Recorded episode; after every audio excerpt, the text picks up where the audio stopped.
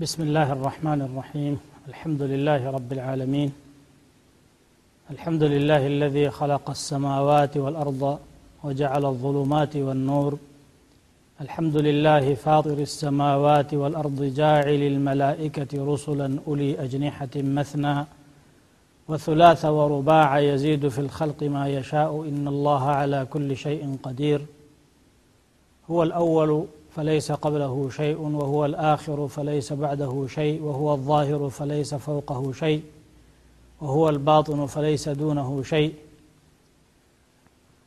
وأصلي وأسلم على عبده ورسوله سيدنا ونبينا محمد وعلى آله وأصحابه ومن اقتفى أثره واهتدى بهديه إلى يوم الدين. أما بعد አላህ ስብሓን ወተላ ፍቃድና በአላህ ችሮታ ዛሬ አዲስ ፕሮግራም እንጀምራለን። ይሄ ፕሮግራም የአላህ ስብሓን ወተላ አንቢያዎችና መልእክተኞቹ በቁርአን ታሪካቸው የተጠቀሰ በነቢዩ صለ ላሁ ወሰለም ሱና ታሪካቸው የተብራራ አንቢያዎችና ሩሱሎችን ታሪክ እንጀምራለን። በጥቅሉም በቁርአን ውስጥ የተጠቀሱ ታሪካዊ ጥቅሶችን በዝርዝር እንሻ አላህ በተከታታይ ፕሮግራሞችን እናቀርባለን ማለት ነው። አላህ ስብሓን ወተላ ሰዎችን ሲፈጥር ለትልቅ አላማ ነው የፈጠራቸው። እሱን ሊገዙ እሱን ሊያመልኩ የእሱን መመሪያ ተግባራዊ ሊያደርጉና በሱ ህግ ሊገዙ ነው። ይህንን ለማድረግ ደግሞ በራሳቸው ፍላጎት በራሳቸው ችሎት በራሳቸው እሳቤ ሊወጡት ስለማይችሉ የነቢይ አስተማሪ እና መሪ ያስፈልጋቸዋል የተፈጠሩበት አላማ ዒባዳ መሆኑን አስመልክቶ አላህ በቁርአኑ ወማ ኸለቅቱ ልጅነ ወልኢንሰ ኢላ ሊያዕቡዱን ማ ኡሪዱ ምንሁም ምን ርዝቅን ወማ ኡሪዱ አን ዩጥዒሙን ሰዎችንም ሆነ ጅኖችን እኔ ሊገዙ እንጂ ለሌላ ጉዳይ አልፈጠርኳቸውም እኔ ከነሱ እንዲመግቡኝ ወይም ደግሞ ሲሳይ እንዲለግሱኝ አልሻም። ይልቁንስ አላህ ስብሓን ወተላ የታላቁ ኃይልና ችሮታ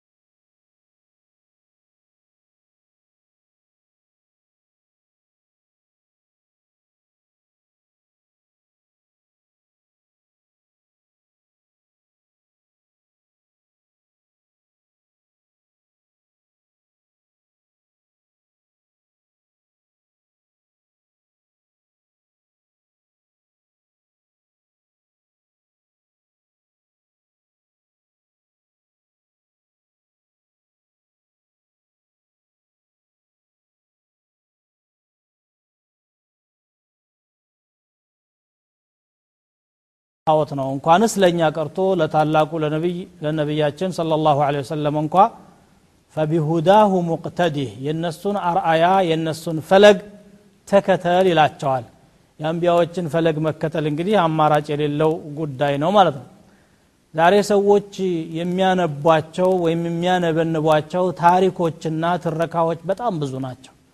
ሚዲያዎች ለምሳሌ ትረካ ብለው ስለ አንድ ሀሳባዊ ሰው ስለ ሌላ ተቃራኒ ሀሳባዊ ሰው የሚያወሯቸውና የሚጽፏቸው የሚሀትቷቸው በጣም ረጃጅም ትረካዎች አሉ። መጨረሻ ላይ ግን መቋጫው ምንድን ነው ውሸት መሆኑን በማረጋገጥ መሰናበት ነው። እገሌን ሆኖ የሰራው እገሌ ነበር እገሌን ሆኖ የሰራው እገሌ ነበር ነው። በህልም እንደታየ ታሪክ ነው ማለት ነው። ተጨባጭ እውነታ የለውም። ሀታ የሰዎች ታሪክ እንኳ የመሪዎች የንጉሶች የፖለቲከኞች በርካታ ታዋቂ ሰዎች ታሪክ እንኳ ግልጽ ሆኖ በዝርዝር ለሰዎች ጠቃሚ በሆነ መልኩ የሚወራበት በጣም መጠነኛና ጥቂት ነገር ነው። በዚህ ሁኔታ ጊዜያቸውን የሚገሉ ዛሬ ድራማ አለ ዛሬ ፊልም አለ ዛሬ ትረካ አለ እያሉ በቴሌቪዥን መስኮት ላይ አይናቸውን ደቅነው ሲመለከቱ የሚውሉ ጊዜያቸውን የሚያባክኑ በርካታ ወገኖች አሉ። ካያችሁት ምን ተማራችሁ ይባል ወይም ምንም የለም ደስ ሲል ከማለት የዘለለ አይደለም። ወይ ደግሞ በጣም ጥቂት ከተከፈለበት ጊዜ አንጻር በጣም እምንት ሆኖ ይገኛል። የሚወጣበት ገንዘብም እንደዚሁ ነው። ከዚህ ሁሉ ይልቅ ለህይወታችን መስታወት ራሳችንን የምንመለከትበትና የምናርምበት የሆነውን የነቢያት ታሪክ መማሩ የበለጠ ጠቃሚ ሆኖ ስለሚገኝ አዋቂዎች ሊቃውንቶች ምሁራኖች ለዚህ ጉዳይ ሰፊ ትኩረት ሊሰጡ ይገባቸዋል እላለሁ። የበኩሌን ድርሻ ለመወጣት ዛሬ እነሆ የነቢያት ታሪክና አስተምህሮት ወይም ደግሞ በአጭሩ የጀነት ጨፌ ብለን ስም ያወጣንለትን ፕሮግራም እነሆ ዛሬ ጀምረናል ማለት ነው። ሪያض ልጂናን ፊ ቀሰስ አልቁርአን የጀነት ጨፌ ብለን ስያሜ ሰጥተነዋል። ይህንን ፕሮግራም ለማዘጋጀት ረጅም ጊዜ ወስዷል። ሰፊ የሆነ ጥልቅ የሆነ መጽሐፍ ተጽፎበታል። የታሪክ መዛግብቶችን የተፍሲር መጽሐፍቶችን የሐዲት ምንጮችን እንዲሁም ደግሞ የተለያዩ መጽሐፍቶችን በመቶ የሚቆጠሩ መጽሐፍቶችን ቢሐምድላህ በአላህ ችሮታ ለማንበብ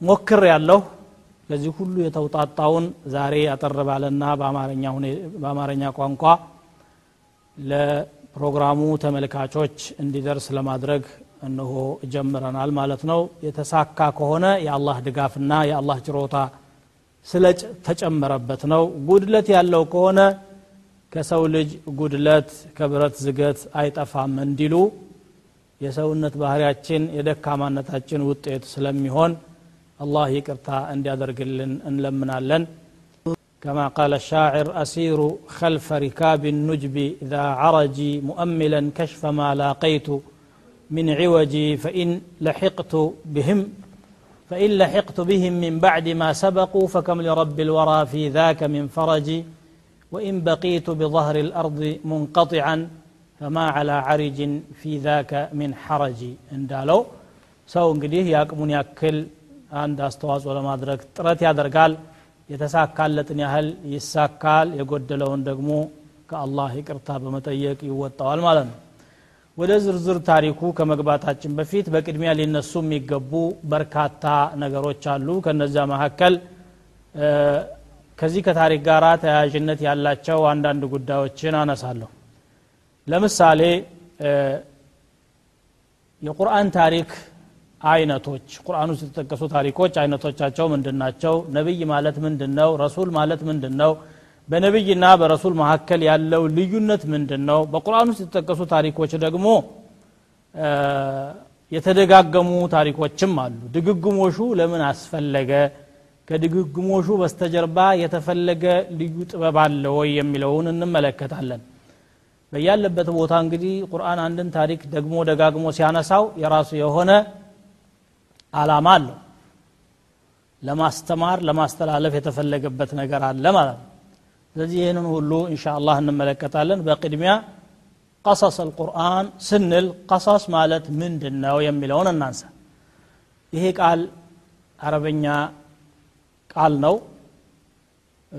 ስርወ ቃሉ ቀሰ የቁሱ ከሚለው የተራባ ነው። ቀሰ ማለት ደግሞ አንድን ነገር ተከታተለ ስሩን ለማወቅ ሞከረ ማለት ነው قصصت الأمر تتبعته ومنه قوله تبارك وتعالى فبصرت وقالت لأخته قصيه فبصرت به عن جنب وهم لا يشعرون قصيه يا موسى النات لموسى أهد قصيه على تكتاتيو يتبوت عند درسه وندمشن እስቲ ያለበትና ያረፈበትን ለማወቅ ሞክሪ አለቻት ማለት ነው እና ቀሰስ ሲባል የነቢያትን ታሪክ ወይም ደግሞ ሌላውንም ማንኛውንም ነገር ተከታትሎ እውነታውን ማቅረብ ማለት ነው ይሄ በቁርአን የታዘዝንበት ነገር ነው አላህ ስብሓን ወተላ በቁርአኑ ፈቅሱስ ልቀሰሰ ለዓለሁም የተፈከሩን ታሪክን ተርክላቸው ምናልባት ያስተውሉ ያስታውሱ ዘንድ ይከጀላልና ይላል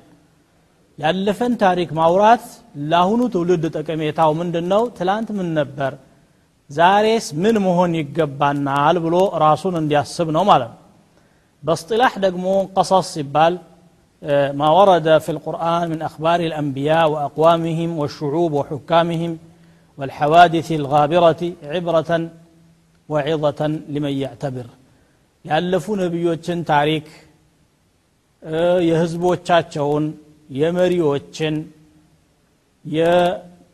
የተከታዮቻቸውን ሁኔታ በማንሳት ለመጪው ትውልድ ከዚያ ታሪክ ትምህርት እንዲቀስም ማድረግ ነው ማለት ነው። ይሄ ነው እንግዲህ የቀሰስ ትልቁ አላማው በቁርአን ውስጥ ያሉ ቂሳዎች ለሶስት ተከፍለው እናገኛቸዋለን። አንደኛው ቀሰሱ ልአንቢያ አለይህም ሰላም የነቢዮች ታሪክ ነው።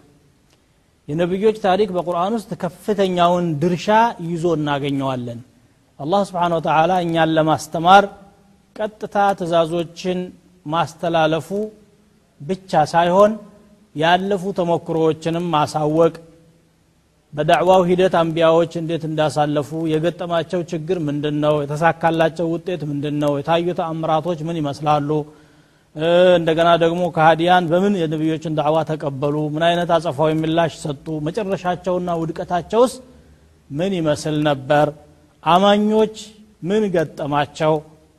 የመጨረሻ ድል ለነሱ ነው ተብሎ በቁርአን እንደተገለጸው ሁሉ በእያንዳንዱ ነቢይ ታሪክ የመጡት አማኞች መጨረሻ ሁኔታቸው በምን መልኩ ተጠናቀቀ? የዳዕዋው ሂደት እንዴት ነበር የሚለውን እንማርበታለን ማለት ነው የነቢዮች ታሪክን። እንደገና በባጢልና በሐቅ መካከል የማይቋረጥ ትግል አለ የማይቋረጥ ፍልሚያ አለ የማያቆም እሰጥ አገባ አለ። ይሄ የታሪክ ሂደት ምንጊዜም ትላንትም የነበረ ዛሬም ያለ ነገም ሊቀጥል የሚችል መሆኑንም እንማርበታለን። በተለይ በታላላቅ ነቢዮች ታሪክ ላይ ይህን እናየዋለን። እንደ ሙሳ ዒሳ ሹዓይብ ሃሩን ማን ነው ሙሐመድ ስለ ላሁ ሰለም እና ታላላቅ አንቢያዎችና ስመጥር የሆኑ ነቢዮች ታሪክ ላይ ማለት ነው። ይሄ አንዱ የታሪክ ዘርፍ ነው። ሌላኛው ደግሞ ቀሰሱን ቁርአኒ የተሐደث አን ሐዋዲث ጋቢራ ያለፉ ታሪኮችን የሚናገር ሆኖ ዘመናቸውና ቦታቸው ግን በትክክል ያልታወቀ።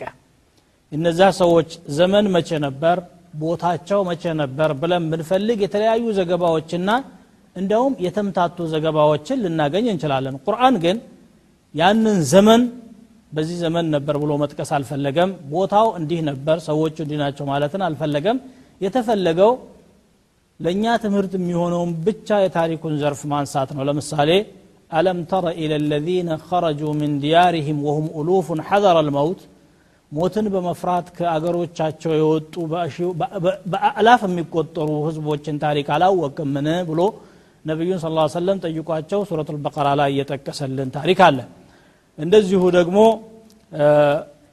ቅሰቱ ሉቅማን ስሙ ቢጠቀስም ቦታው አይታወቅም አው ከለዚ መራ ዓላ ቀርየትን ወሂየ ካዊየቱን ዓላ ዑሩሽሃ በአንዲት ከተማ አጠገብ አልፎ እሷ በጣሪያዋ ግንቦቿ የፈረሱ የሆነችውን ሰው ታሪክ አልሰማህም ወይ ብሎ አንድ ታሪክ ይጠቅሳል የታሪክና የተፍሲር ሰዎች እንዲህ ነበር ብለው ቦታና ዘመን ባለቤት ሊያረጉለት ቢሞክሩም በቁርአን ያልተገለጸ የአህለል ካህፍ የዙልቀርነይን የአስሓቡ ሰብት የመርየም አስሓቡ ልኡክዱድ እና አስሓቡ ልፊል እንደዚሁ ከዚህ ውስጥ የሚገቡ ናቸው ማለት ነው ሶስተኛው ደግሞ ሐዋዲث አህድ ንቡዋ በነቢዩ صለ ላሁ አለህ ወሰለም ዘመን የተከሰቱ ክስተቶች ናቸው ለምሳሌ የበድርን የኡሑድን የአሕዛብን የተለያዩ ዘመቻዎችን ታሪክ ቁርአን ጠቅሶልን እናገኛለን የሂጅራን የኢስራእን እና የመሳሰሉ ታሪኮችም በነቢዩ ስ ሰለም ዘመን የነበረውን ክስተትም የሚጠቅሱ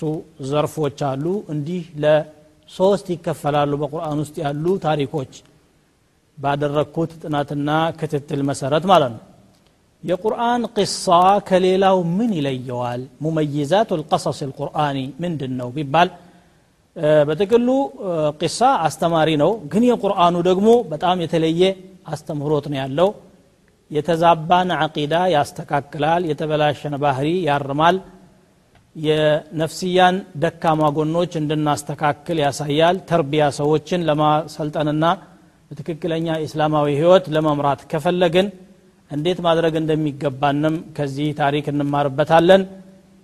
የተለያዩ ህዝቦችን ታሪክና የተለያዩ ህዝቦችን ገጠመኞች እናይበታለን። በጥቅሉ የቁርአን ታሪክ ለእኛ መስታወታችን ነው ማለት ነው።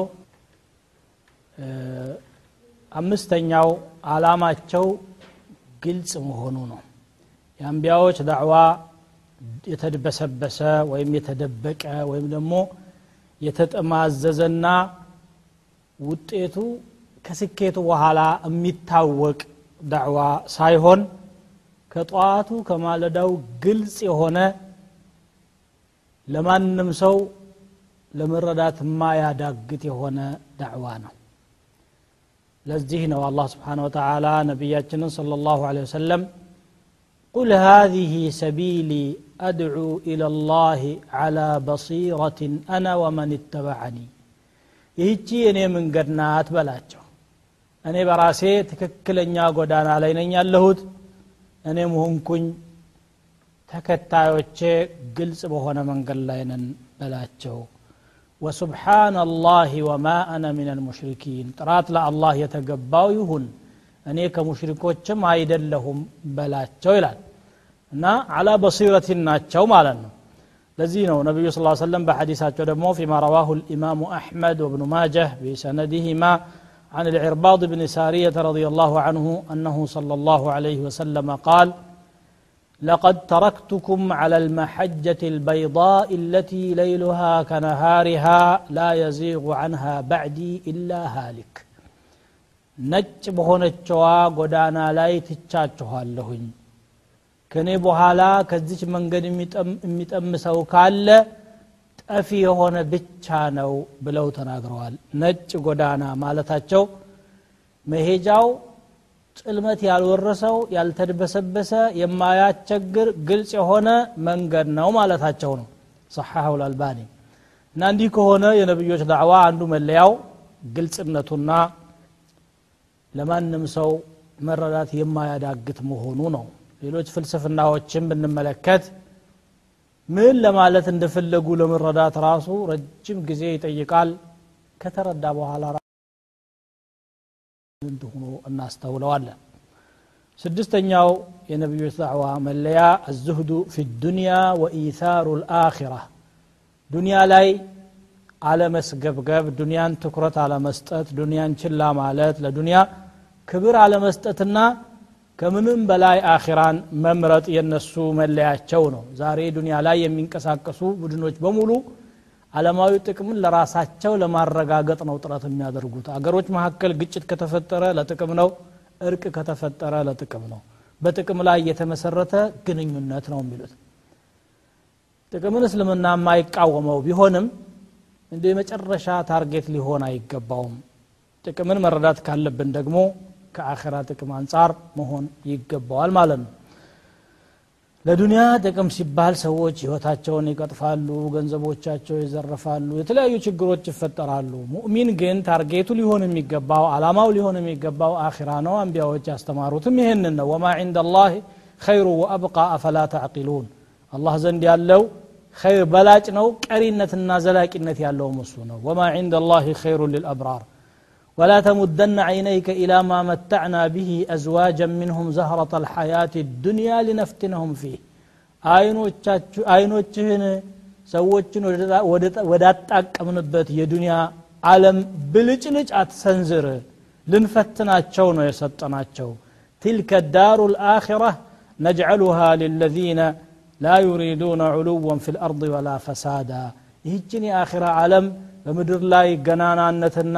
ጥፋትን ለማይፈልጉ ሰዎች እናደርጋታለን ብሎ አላህ በቁርአኑ ይገልጻል ነቢዩ صለ ላሁ ለ ሰለም በሐዲሳቸው አላሁመ ላ ኸይረ ኢላ ኸይሩ ልአኪራ ይሉ ነበር የአኼራ ኸይር ካልሆነ በስተቀር የዱኒያ ኸይር እንደው ከምንም አይቆጠርም እያሉ በንቀት ዱኒያን ይመለከቱ ነበረ ማለት ነው ይሄ ነው እንግዲህ አንዱ ትልቁ መለያ ሌላው ሰባተኛው ደግሞ በተውሂድ ላይ ማተኮር ነው ከምንም በላይ የአላህ አንድነትና ሀያልነት የአላህ መሐባ በሰዎች ልቦና ውስጥ ሰርጾ እንዲገባ ማድረግና የገይብን ነገር አጥብቆ መያዝ የአንቢያዎች መለያ ነው ለቀድ አርሰልና ኑሐን ኢላ ቀውሚህ فقال يا قوم اعبدوا الله ما لكم من إله غيره نوح ወደ ወገኖቹ ላክን እናንተ ወገኖች አላህን ተገዙ ከሱ በስተቀር ማንም አምላክ የላችሁም አለ የመጀመሪያው ረሱል በተውሂድ ዳዕዋውን ጀመረ ማለት ነው የዓድ ቂስ የኑህ ማን ነው የነቢዩላህ ሁድ ቂሷም ላይ እንደዚሁ ወኢላ ዓድን አኻሁም ሁደን ቃለ ያ ቀውም ዕቡዱላህ ወደ ዓድ ህዝቦች ወንድማቸው ሁድን ላክን እናንተ ወገኖች አላህን ተገዙ አለ ወኢላ ተሙድ አኻሁም ሳሊሐን ቃለ ያ ቀውም ዕቡዱላህ ለሁሉም እንግዲህ ተመሳሳይ የሆነ ነገር ነው ማለት ነው እነኚህ እንግዲህ የአንቢያዎች ዳዕዋ መለያዎች ብዬ ያነሳሳኋቸው ወይም የመረጥኳቸው ነጥቦች ናቸው። ከዚህም ውጪ አሉ። ሌላውና ወደ ታሪኩ ሳንገባ በፊት መጥቀስ የሚገባው ነገር ደግሞ ዒስመቱ ልአንቢያ ነው። የአንቢያዎች ፍጹምነት። አንቢያዎች በህይወት ታሪካቸው አልባሌ የሆነ የማይረባ ግድፈት ፍጹም የለባቸውም። ፍጹም ናቸው። ሰው ፍጹም አይደለም ቢባልም ከአንቢያዎች ውጭ ያለውን ሰው እንጂ አንቢያዎችን አይመለከትም ይሄ። ምክንያቱም አላህ ስብሓን ወተላ ለሰዎች አርአያና መሪ ምሳሌ አድርጎ ሲሰይማቸው እነሱ ላይ ገበና የሚታይ ከሆነ ያ ደካማ ጎናቸውም ጭምር እንደ አርአያነት ሊወሰድ እንዳይችል ስለሚፈልግ አላ ስብሓን ወተላ በእነሱ ላይ ደካማ ጎን እንዳይታይ ሙሉ ለሙሉ ፍጹም እንዲሆኑ አድርጎ ጠብቋቸዋል ማለት ነው أولئك الذين هدى الله فبهداه مقتده. إن الزيانة أتشون الله يمر أتشوننا بالنسو مرينة تكتل ان إنسونا رأيات تكتل إلى أتشوال صلى الله عليه وسلم. إن يندقمو نبياتنا إن نكتل سيازن لقد كان لكم في رسول الله أسوة حسنة لمن كان يرجو الله واليوم الآخر وذكر الله كثيرا. لأن أنت الله ملك تنيا ملك أم رأي الله تشهو. አላህን ለሚፈራና አላህን ለሚያስታውስ ባሪያ ሁሉ አላህን በብዛት ለሚያወድስ ሁሉ ይላል።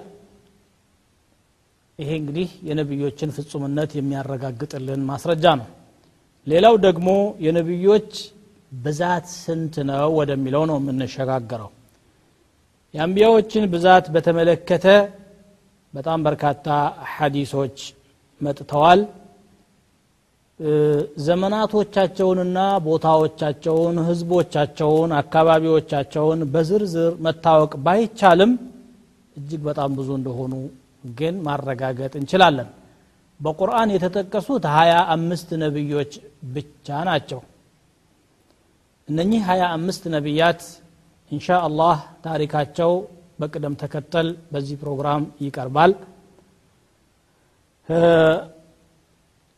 ሌሎች ግን ስማቸው ያልተጠቀሰ በርካታ አንቢያዎች መኖራቸው ተገልጿል ሀያ አምስቱን ለማስታወስ ያህል አደም ኢድሪስ ኑሕ ሁድ ሳሌሕ ኢብራሂም ሉጥ እስማዒል ኢስሐቅ ያዕቁብ ዩሱፍ አዩብ ሹዓይብ ሙሳ ሃሩን ዩኑስ ዳውድ ሱለይማን ኢልያስ አልየሳዕ ዘከርያ ያሕያና ዒሳ ብኑ መርየም አለይህም ሰላም ሀያ አምስቶቹ እነዚህ ናቸው አስራ ስምንቶቹን በተከታታይ አንቀጾች ሱረቱ አልአንዓም ላይ ጠቅሷቸዋል ወቲልከ ሑጀቱና አተይናሃ ኢብራሂም ዓላ ቀውሚህ እነዚህ ለኢብራሂም የሰጠናቸው ማስረጃዎቻችን ናቸው ነርፈዑ ደረጃት መን ነሻ إن ربك حكيم عليم ووهبنا له إسحاق ويعقوب كلا هدينا ونوحا هدينا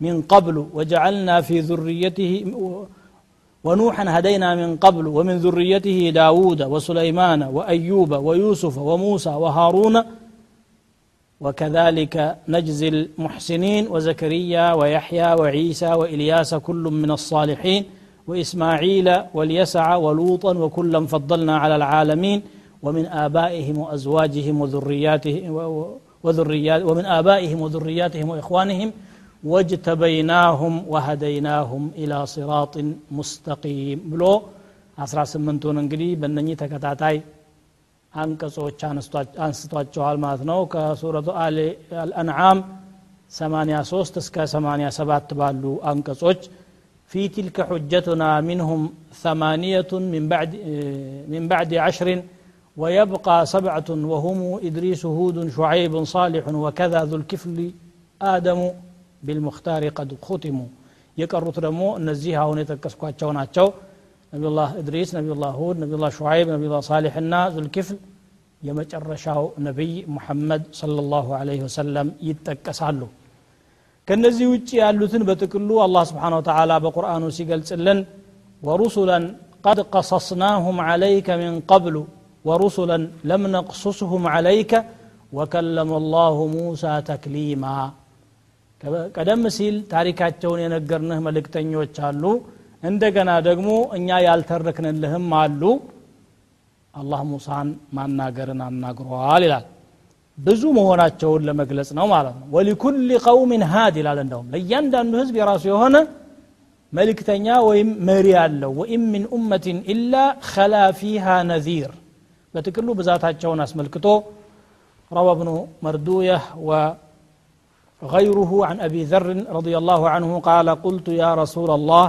كم الأنبياء أنبياء سنتناتشو بزاتاتشو بيت أيكوتشو قال مئة ألف وأربعة وعشرون ألفا አንድ መቶ ሀያ አራት ሺህ ነቢዮች ናቸው ብሎ ነገረኝ ቃለ ቁልቱ ከሚን ሩሱሉ ሚንሁም ከእነሱ መካከል መልእክተኞችሳ ስንት ናቸው ብዬ ስጠይቅ ቃለ 313 ጀሙን ገፊር።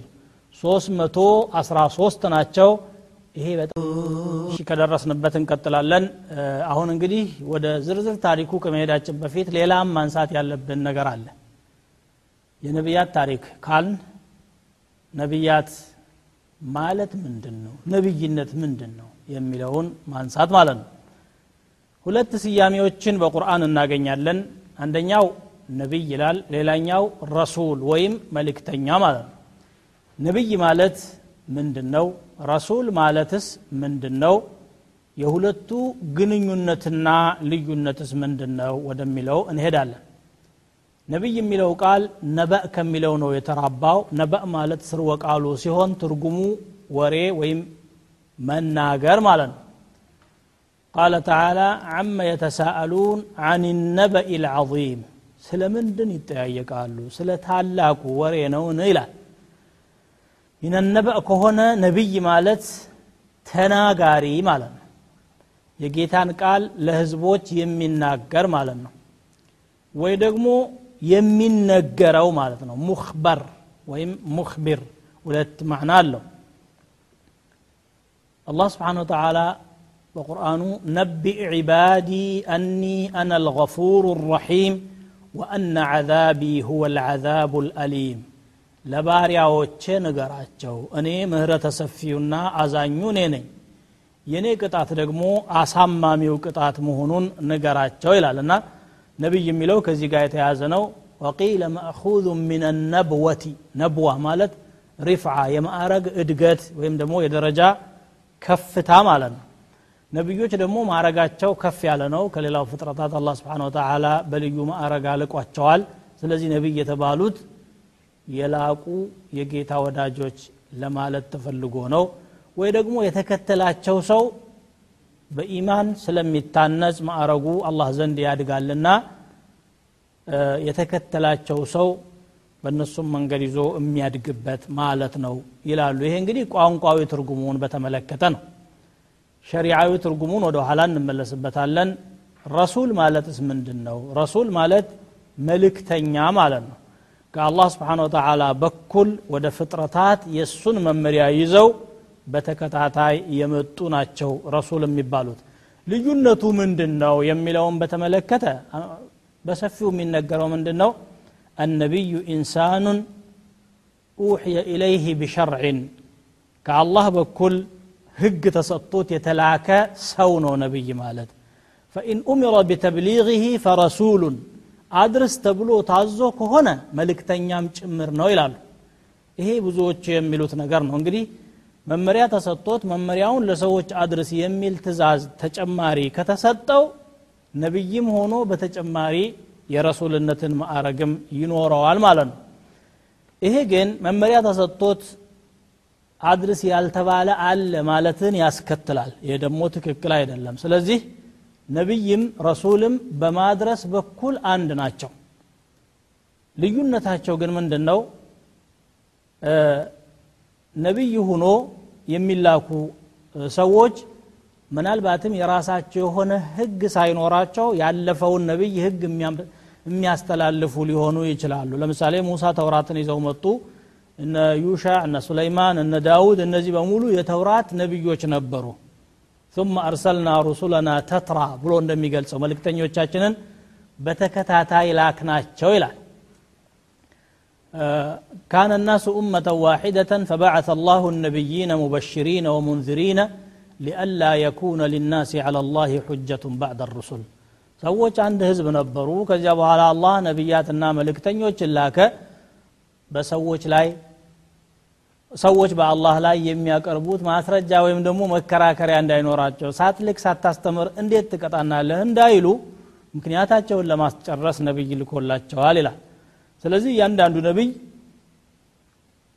ሙበሽር ነው ሙንዚር ነው አስጠንቃቂ ነው አስፈራሪ ነው እንደገና አብሳሪም ነው ማለት ነው ሁሉም ነቢይ ይህንን የማድረስ ኃላፊነት ተሰጥቶታል እንኳን ነቢይ ቀርቶ የነቢዮች ተከታዮችም ሳይቀሩ ማድረስ ግዴታቸው ነው ከማ ቃል አላሁ ተባረከ ወተዓላ ኢነ الذين يكتمون ما أنزلنا من البينات والهدى من بعد ما بيناه للناس في الكتاب أولئك يلعنهم الله ويلعنهم اللاعنون እነዚያ እኛ ያወረድነውን ግልጽ መመሪያና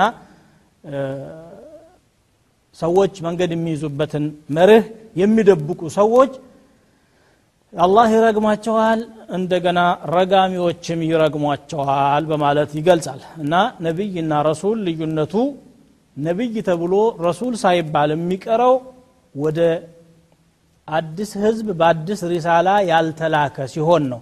ረሱል የሚባለው ደግሞ ማህይምና ስለ ነቢይነት አንዳችም ጽንሰ ሀሳብ ወደ ሌላቸው ህዝቦች የተላከ ጊዜ አዲስ መመሪያ አዲስ ህግ ይዞ የመጣ እንደሆነ ረሱል ይባላል ማለት ነው ለዚህማ ብሎ ረሱል በመጣ ቁጥር አስተባባይ ገጥሞታል كذلك ما أتى الذين من قبلهم من رسول إلا قالوا ساحر أو مجنون ነገሩ እንደዚሁ ነው ከበፊታቸው የነበሩ ህዝቦች ማንኛውም ነቢይ ወደ እነሱ መጥቶ ድግምተኛ ወይም እብድ ያላሉት ከቶም የለ በማለት አላ ስብሓን ወተላ እንደሚገልጸው ማለት ነው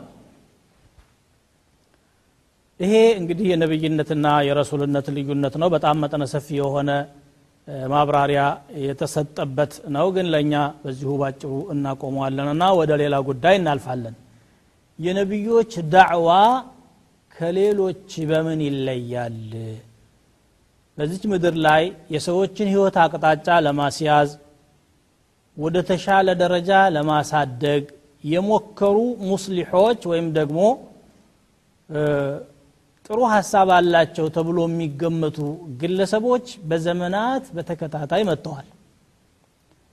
ፖለቲከኞች ምሁራኖች ፈላስፋዎች ይመጣሉ። እነኚህ ሰዎች ከነቢዮች የሚለዩበት ምንድን ነው ነቢዮች ወይም ከነኚህ ሰዎች የሚለዩበት ምንድን ነው የሚለውን ስንመለከት መዛያ ዳዕወት ልአንቢያ ብለን የተወሰኑ ነጥቦችን እናነሳለን። አንደኛው አረባንያ ረባንያ ነው ማለት ከአላህ ስብሓን ወተላ ጋር የተሳሰረ መሆኑ ነው። አንቢያዎች ራሳቸውን ለነቢይነት እጩ አድርገው አዘጋጅተው ነቢይ መሆን አለብኝ ብለው አስበው ዝግጅት ያደረጉበት የታሪክ አጋጣሚ የለም። አላህ ስብሓን ወተላ ራሱ ለነቢይነት አንድን ሰው ሲያዘጋጀው ለዚያ ብቁ አድርጎ ይፈጥረዋል። ሰዓቱ የደረሰ ጊዜ ደግሞ ነቢይነትን ይሰጠዋል እንጂ እኔ መሆን አለብኝ ብሎ ራሱን ስላጨ የሚሆን ነገር የለም። ስለዚህ ነቢዮች ራሳቸውን ቢሆኑ የፍልስፍና አፍላቂዎች ሳይሆኑ የተቀበሉትን ወሒ አራማጆችና ተከታዮች ናቸው ማለት ነው። ከራሳቸው የፈለቀ ነገር የለም።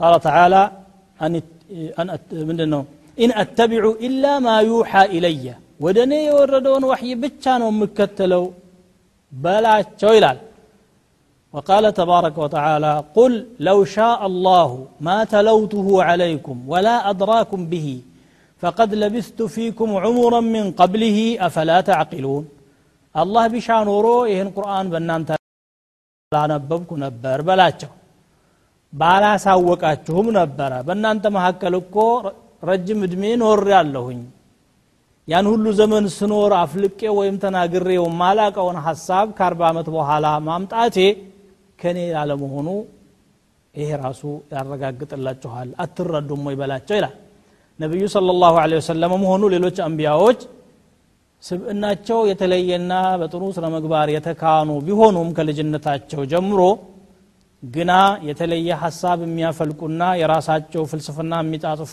አልነበሩም وكذلك أوحينا إليك روحا من أمرنا ما كنت تدري ما الكتاب ولا الإيمان ከኛው በኩል እንደዚሁ እኛ መንፈሳችንን ወይም ደግሞ መመሪያችንን አውርደንልሃል ኪታብ ምን እንደሆነ ኢማም ምን እንደሆነ አንተ እኮ አታውቅም ነበር ወላኪን ጀዓልናሁ ኑረን ነህዲ ብሂ መን ነሻኡ ሚን ዒባዲና ከባሪያዎቻችን የፈለግነውን የምንመራበት ብርሃን አድርገነዋል ወኢነከ ለተህዲ ኢላ ሲራጥ ሙስተቂም ይላል ወማ የንጢቁ አን ልሀዋ ኢን ሁወ ኢላ ወሕዩ ዩሓ ከራሱ ፍላጎት ተነስቶ አይናገርም ከአላህ በኩል የመጣ ዋሕይ ብቻ ነው እንጂ በማለትም ይገልጻል ቁል ማ የኩኑ ሊ አን ኡበድለሁ ምን ትልቃኢ ነፍሲ ኢን አተቢዑ ኢላ ማ ዩሓ ኢለየ ከራሴ ተነስ አይሳካልኝም በላቸው አለ ከቁረይሾች በኩል ለቀረበ ሀሳብ የተሰጠ መልስ ነው ቁረይሾች ምን ብለው ነበር እእቲ ቢቁርአንን ገይሪ ሀዛ አው በድልሁ አሉ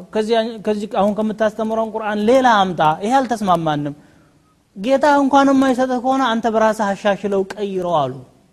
ዋሕይ ነው ብሎ ስለማያምኑ ነው እንዲህ የሚያፌዙት። አላህ ስብሓን ወተላ ታዲያ መልሱን ሰጠ። ከራሴ ተነስቼ ልቀይረው አይሳካልኝም። እኔ እኮ ከጌታ የሚወርድልኝን ዋሕይ ተከታይ ነኝ በላቸው ይላል። ስለዚህ አንቢያዎች ራሳቸውን ለነብይነት ያዘጋጁና ያጩ አይደሉም። እንደገና ደግሞ የመጣላቸውን ዋሕይ እነሱ የሚፈጥሩትም አይደለም ራሳቸውም ሳይቀር ለመጣው መመሪያ ታዛዦችና ተከታዮች ናቸው። ህዝባቸውን እመኑ ከማለት በፊት ራሳቸው ያምናሉ። ህዝባቸውን ዒባዳ አድርግ ብለው ከማዘዝ በፊት ራሳቸው ያን ዒባዳ ያደርጉታል በተግባር ያውሉታል ማለት ነው። አንዱ መለያ ይሄ ነው። የሌሎች ፍልስፍናዎች ባህሪ ካየን ፈላስፋዎች ለምሳሌ ከራሳቸው ነው የሚፈጥሩት ከራሳቸው ነው የሚጽፉት ለዚህማ ብሎ ግድብና ውስን ነው። ውጤቱም ራሱ በሰዎች አቅም የፈለቀ ሀሳብ ስለሆነ የተወሰነ ፋይዳ ቢኖረውም ዘላቂና ሁለገብ ሊሆን አይችልም። ሌላው እነሁም ላ የጥሉቡነ አጅረን አለ ሪሳላ በተሰጣቸው ተልእኮ ላይ ክፍያ አይፈልጉም ከሰው ማለት ነው ከአላህ ስብሓን ወተላ ብቻ እንጂ። አንድ ሀሳብ የሚፈለስፉ የሚፈጥሩ ሰዎች በአብዛኛው ከሰው የሚያገኙትና የሚፈልጉት ጥቅም አላቸው። አንቢያዎች ግን ክብርም ዝናም ገንዘብም ጥቅምም ሹመትም ማንኛውንም ምድራዊ ፍላጎት ከነቢይነት በስተጀርባ የሚፈልጉት አይደለም ታዋቂነትን አይፈልጉም ቁል ምንድ ነው ያ ቀውሚ ላ አስአሉኩም ዓለይህ አጅረን ኢን አጅርየ ኢላ ዓላ ለዚ ፈጠረኒ አፈላ ተዕቂሉን እናንተ ወገኖች ሆይ ይላሉ አንድ ነቢይ እኔ በዚህ በዳዕዋ ከእናንተ የምፈልገው ክፍያ የለኝም የኔ ምንዳ የኔ ክፍያ በዚያ በፈጠረኝ ጌታ ላይ ብቻ ያለ ነው ጥቅም አልፈልግም ይላሉ ማለት ወያ ቀውሚ ላ አስአሉኩም ዓለይህ ማለን ኢን አጅርየ ኢላ ዓላ ላህ ሱረቱ ሁድ ላይ ፊ ቅሰት ነቢይላህ ኑህ ዓለይህ ሰላም የጠቀሰው ነገር ነው ከእናንተ እኔ ገንዘብን አልሻም ከአላህ ስብሓን ወተላ ብቻ ነው ወማ አስአሉኩም ዓለይህ ምን አጅሪን ኢን አጅርየ ኢላ ዓላ ረቢ ልዓለሚን በእያንዳንዱ ነቢይ ታሪክ ላይ ብንመለከት كتكم غارا يما يازمونو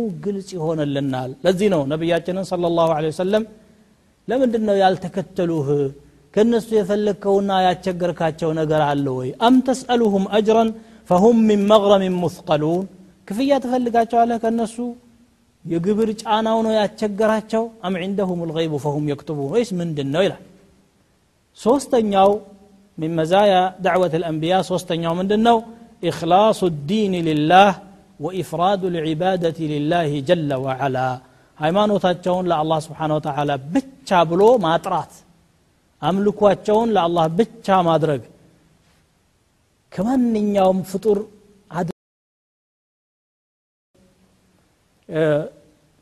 ዝና ለነሱ ከመስጠት በላይ ነው የነሱ ዳዕዋ ምንም የሚፈልጉት ነገር የለም አላህ ስብሓን ወተላ ብቻ እንዲወዳቸው ካልሆነ በስተቀር ሙእሚኖችም ይህንኑ ፈለግ እንዲከተሉ ነው የታዘዙት ወማ ኡሚሩ ኢላ ሊያዕቡዱ ላህ ሙክሊሲነ ለሁ ዲነ حنفاء ويقيموا الصلاة ويؤتوا الزكاة وذلك دين القيمة ሃይማኖታቸውን ለአላህ አጥርተው ለሱ ብቻ እንዲገዙና ሰላትን እንዲያቋቁሙ ዘካን እንዲሰጡ እንጂ ሌላ ነገር አልታዘዙም ይሄ ደግሞ የትክክለኛ ወገኖች እምነት ነው ይላል ሌላው አራተኛው ከውስብስብነት ከግልጽ ካለመሆን የጸዳ ነው የነብዮች ዳዕዋ በጣም ግልጽ በጣም ማንም ሰው ሊረዳው የሚችል ወማ አነ ምን አልሙተከሊፊን እንዳሉት እንደዚህ አይነት ግልጽ ነገር ነው ቀሪ የተወሰኑ መዛያ ወይም ደግሞ መለዮዎች አሉ ይህን አስመልክቶ ተጨማሪ አንዳንድ መረጃዎችን ለመጥቀስ ያህል እብኑ ከሲር ረሒመሁላህ እንዲህ ይላሉ አላሁ አዘ ወጀል በመልእክተኛችን በነቢያችን صለ ላሁ ለ ወሰለም ከሁሉም ህጎች ያብቃቃን ከሆነ በመጽሐፉም ከሁሉም መጽሐፎች ያብቃቃን ከሆነ አህለል ኪታብ እጅ ላይ ያለውን ነገር ለማግኘት መንጠባጠብ ደፋ ቀና ማለት አያሻንም። ስተት ያለበት ውሸት ያለበት የተለያዩ መዛባቶች ያሉበት እና ከዚህ ሁሉ በኋላ ደግሞ መቀየር ያለበት አላህ ስብሓን ተላ ራሱ የሻረውና ሌላ መጽሐፍና ህግ በማውረድ የተወውን ነገር ፈልገን መከታተልና እነሱ ምናሉ ብረን ማውራት አላስፈላጊ ነው። ፈልሙሕታጁ ኢለይህ ቀድ በየነሁ ለና ረሱሉና የሚያስፈልገንን ነገር የእኛ መልእክተኛ ሙሐመድ ስ ሰለም በአግባቡ አብራርተውልናል። ያወቀ አወቀ ያላወቀ እንግዲህ ባለመማሩ ጎደለው እንጂ በማለት ይገልጻሉ ኢብኑ ልዓረቢ ረሒመሁላህ ደግሞ እንዲህ ይላሉ እስራኤልያት በአጠቃላይ ውድቅ ነው ሙሉ ለሙሉ በቁርጥ መጣል አለበት አይንህን የእነሱን መስመሮች ከማንበብ አርቅ ጆሮህን የእነሱ መጽሐፍቶች ከማዳመጥ አርቅ ምክንያቱም ለአእምሮህ ፍዘት ለሐሳብህ ድክመት ካልሆነ በስተቀር የሚጨምሩህ ነገር የላቸውም ይላሉ العلامة أحمد محمد شاكر دقمو رحمة الله عليه انديل عنه عند عند حديث لايك أهل الكتاب وصداتشو ما ورات تشلال تبلو تنقوال برقص ما برقص ما هي عدل يهي ما لتقن يعني كأهل الكتاب يمتقو النقر የቁርአን ተፍሲር አድርገን ወይም ደግሞ አንድ ቀውል አንድ ሪዋያ አድርገን ማምጣት ይፈቀዳል ማለት አይደለም። ኢነ ኢባሐት ተሐድፊ አንሁም። فيما ليس عندنا دليل على صدقه وكذبه شيء وذكر ذلك في تفسير القرآن وجعله قولا أو رواية شيء آخر يا دمو ليلا نقر ነው ጭራሽ ሊሆን የማይገባው በአላህ ቁርአን ጎን የሰዎችን ሀሳብ የሰዎችን ተረት ማውራት ተገቢ ያልሆነ ነገር ነው ይላሉ እንግዲህ አንደኛው ክፍል በሸሪዓችን ባጢል መሆኑ የተረጋገጠ ነው ብለን ያነሳ ነው ይሄ ነው ይሄ ውድቅ ነው። ሁለተኛው ደግሞ በእኛ ሸሪዓ ድጋፍ ያለው ታሪክ ይኖራል። ያም ቢሆን ከራሳችን ከቁርአንና ከሱና ባለው መብቃቃት እንጂ ሌላ መዋስ አያስፈልገንም። የእኛ ሸሪዓ የሚደግፈውና የሚሰድቀው ነገር ከሆነ በቁርአን ያለው በቂያችን ነው። ሌላው ሶስተኛው ማ ላ ዩሰድቁሁ ሸርዑና ወላ ዩከዚቡሁ ልክ ነው ብሎም ያልተቀበለው ስተት ነው ብሎም ያልጣለው ትርፍ ነገር ደግሞ አለ። ይሄ ለሁለት ይከፈላል። አንደኛው ጭራሽ አቅል የማይቀበለው የሆነ በሸሪዓችን ልክ አደለም የሚል ባይመጣም እንደው በአቅላችን መዝነን የምንጥለው ነገር አለ። ለምሳሌ ምን ይላሉ? ጀበሉ ቃፍ የሚባል አለ ቃፍ የተባለ ተራራ አለ። የምድር ጫፍ ነው። ያ ምድር ጫፍ ላይ ያለው ተራራ ሰማይን ደግፎ ምድርና ሰማይ እንደ ግድግዳና እንደ ጣሪያ ሆነው ይኖራሉ የሚል ተረት ከአህለል ኪታብ ተወስዷል። ይሄ በቁርአን የለም በሱና የለም። ስለዚህ ይሄንን ማውራት ጊዜ መግደል እንጂ ትርጉም የለውም። ሌላኛው ደግሞ ይህን አስመልክቶ እንግዲህ በርካታ ዑለማዎች ሰፊ ትችቶችን ሰንዝረዋል። ሌላው ደግሞ አቅላችን የማያርቀው ማን ነው ሙስተሒል ነው ብሎ የማይቆጥረው ግን እምብዛም ጥቅም የሌለው ለምሳሌ ቦታዎችን ይወስናል ግለሰቦችን ስም ይጠራል ቁጥሮችን ይናገራል። የአህለል ኪታብ ታሪክ ላይ ለምሳሌ አስሓብ አልካፍ ላይ ቁርአን ሶስት ኪላፍ ጠቅሷል። ተላተቱን ራቢዑሁም ከልቡሁም ሶስት ናቸው። አራተኛ ውሻው ነው የሚላለ ከምሰቱን ሳዲሱሁም ከልቡሁም አምስት ናቸው። ስድስተኛ ውሻ ነው የሚላለ ሰብዕቱ ወታሚንሁም ከልብሁም ሰባት ናቸው። ስምንተኛው ውሻው ነው ብሎ የሚጥቀስ ደግሞ አለ። የዋሻው ባለቤቶችን ታሪክ አስመልክቶ ማለት ነው። ይህ አሁን ኪላፍን ነው ያነሳው። እንዲህ አይነት ኪላፍ ያላቸው ነገሮች በአህለል ኪታብ መካከል ቢኖሩ እነዚያም ብናነሳቸው ምንም አይደለም እንደ ማስረጃ ባንጠቅሳቸውም ይህን አስመልክቶም ነው ደግሞ ላ ቱሰድቁ አህለል ኪታቢ ወላ ቱከዚቡሁም። የመጽሐፍ ባለቤቶችን ትክክል ናቸውም አትበሉ ዋሽተዋልም አትበሉ። የማታውቁት ከሆነ ወቁሉ አመና ቢላህ ወማ ኡንዚለ ኢለይና ወማ ኡንዚለ ኢለይኩም በአላህ አምነናል በእኛ የወረደውንም በእናንተ የወረደውንም መጽሐፍ አምነንበታል በሉ ይላል ሐዲሱ ፊ ሰሒሕ ልቡኻሪ ያለ ሐዲት ነው ማለት ነው እንግዲህ የአህለል ኪታብ ቂሳ ይሄ ከሆነ በዚህ ፕሮግራማችንም ሆነ ከዚህ ውጭ ባሉ የተፍሲር ፕሮግራሞች እስካሁን በማቀርባቸው በአላህ ፍቃድ እስራኤልያትን ሙሉ ለሙሉ መተውን መርጠናል። የተሻለውማ እና የሰለፎችም ምርጫ ይሄ ስለሆነ የምንጠቅሳቸው ነገር ካሉ ደግሞ እግረ መንገዱን የአህለል ኪታብ ዘገባ ነው ብለን ጠቅሰን ነው እንትን የምንለው ማለት ነው። ይሄ በጥቅሉ ከነቢያት ታሪክ በፊት መነሳት የሚገባው ነገር ነው ብዬ ስላመንኩ ነው እስካሁን ባሳለፍናቸው ፕሮግራሞችም ዛሬም ይሄን ያነሳሁት። አሁን ቀጥታ ወደ ነቢዮች ታሪክ እንጀምራለን እንሸጋገራለን የፍጥረታት ጅማሬ የመጀመሪያ አላህ ስብሓን ወተዓላ የፈጠረው ነገር ምንድን ነው ዑለማው ልእስላም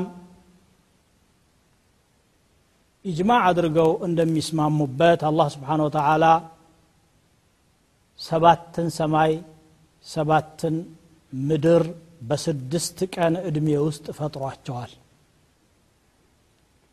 ከነዚህ ውጭ ያሉ ፍጥረታትንም አላህ ብቻ ነው የፈጠረው። ፈጣሪ ራሱን የቻለ ልዑል ጌታ አለ።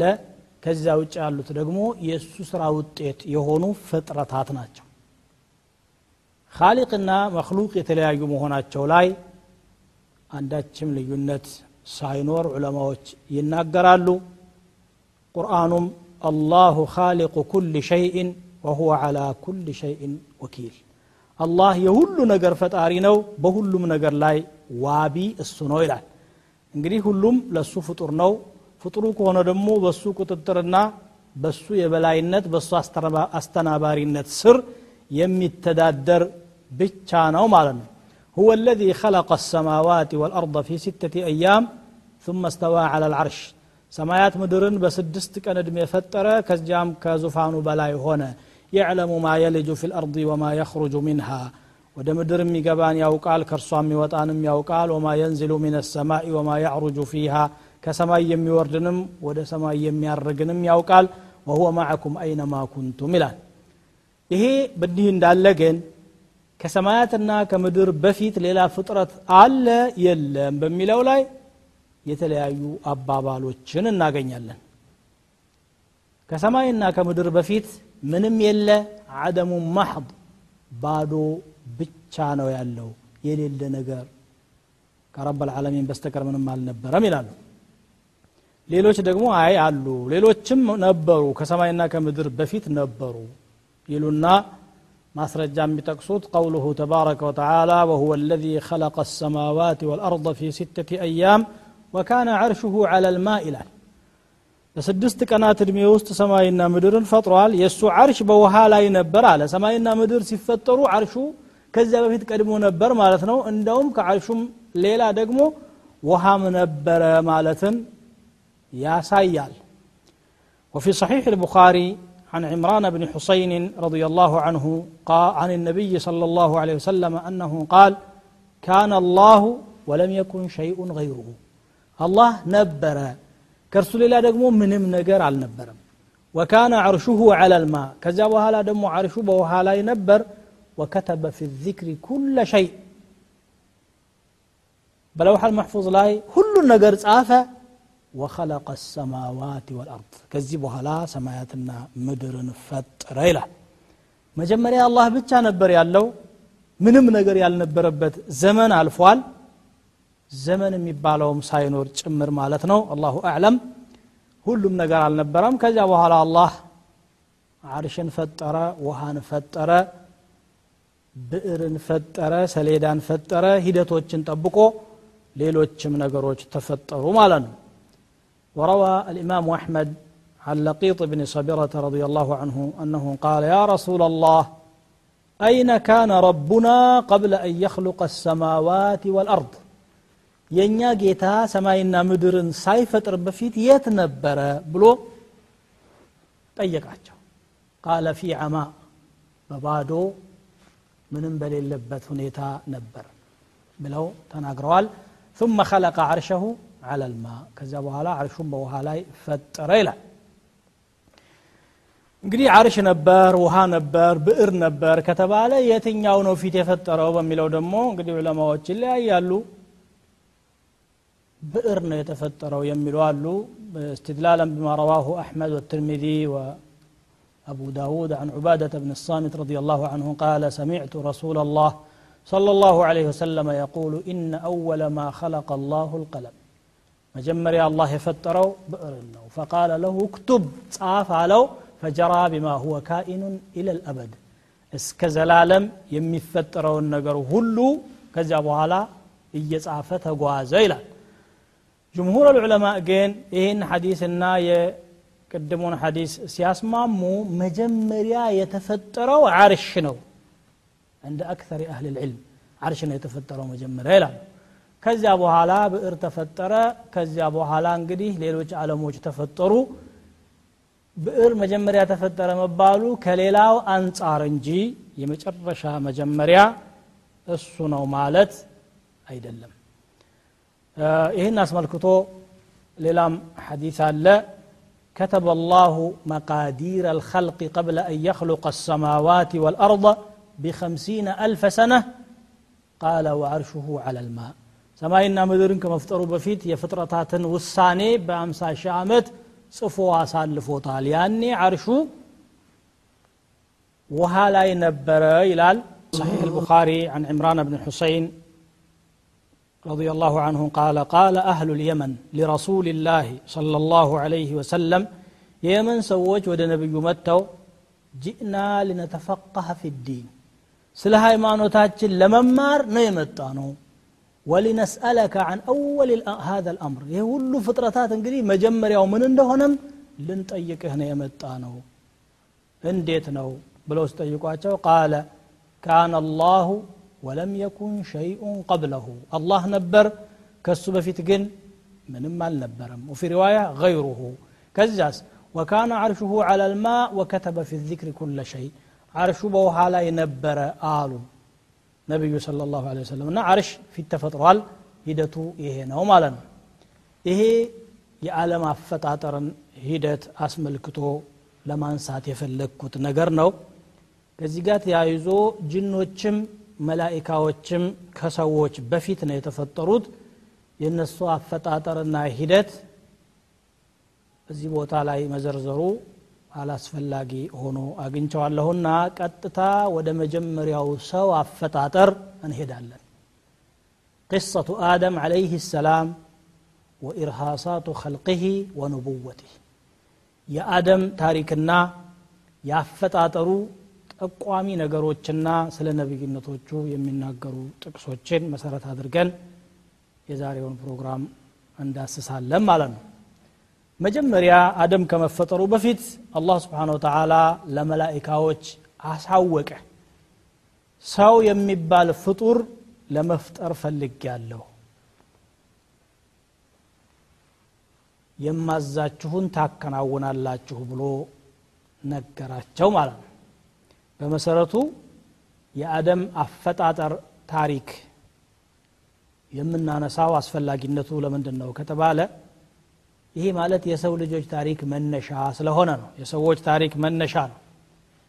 በሌላ በኩል የአላህን ድንቅ ጥበብና ችሎታ ግልጽ በሆነ ሁኔታ የምናይበት ነው። ጭቃ ከዚያ በፊትም ብትንትን አፈር የነበረን አንድ አካል አላህ ስብሓን ወተላ ህይወት ያለውና ተንቀሳቃሽ የሚያስብ የሚያስተውል የሚገነባ የሚያለማ ድንቅ ፍጡር አድርጎ እሱን መፍጠሩ የእሱን ድንቅ ችሎታ የሚያረጋግጥ ነገር ነው። ጭቃ ተናገረ አፈር ተራመደ አፈር አሰበ ማለት ነው። በጌታ ጥበብ ማንኛውም ነገር ቀላል ነውና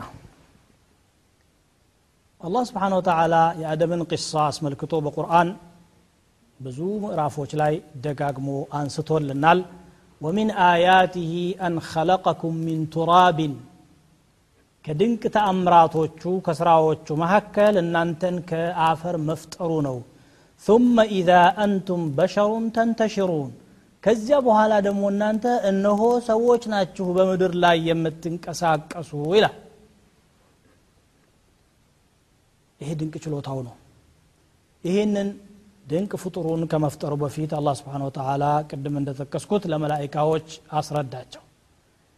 በምድር ላይ ተተኪ ህጌን ለመተግበር ውክልና የሚሰጠው አንድ ፍጡር ልፈጥር ነው ብሎ መንገሩ የአደምን ደረጃ ከፍ አድርጎ ለማሳየት ፈልጎ ነው። አንድ ነገር ገና ከመከሰቱ በፊት አስቀድሞ ዝናው የሚወራ ከሆነ ወሬው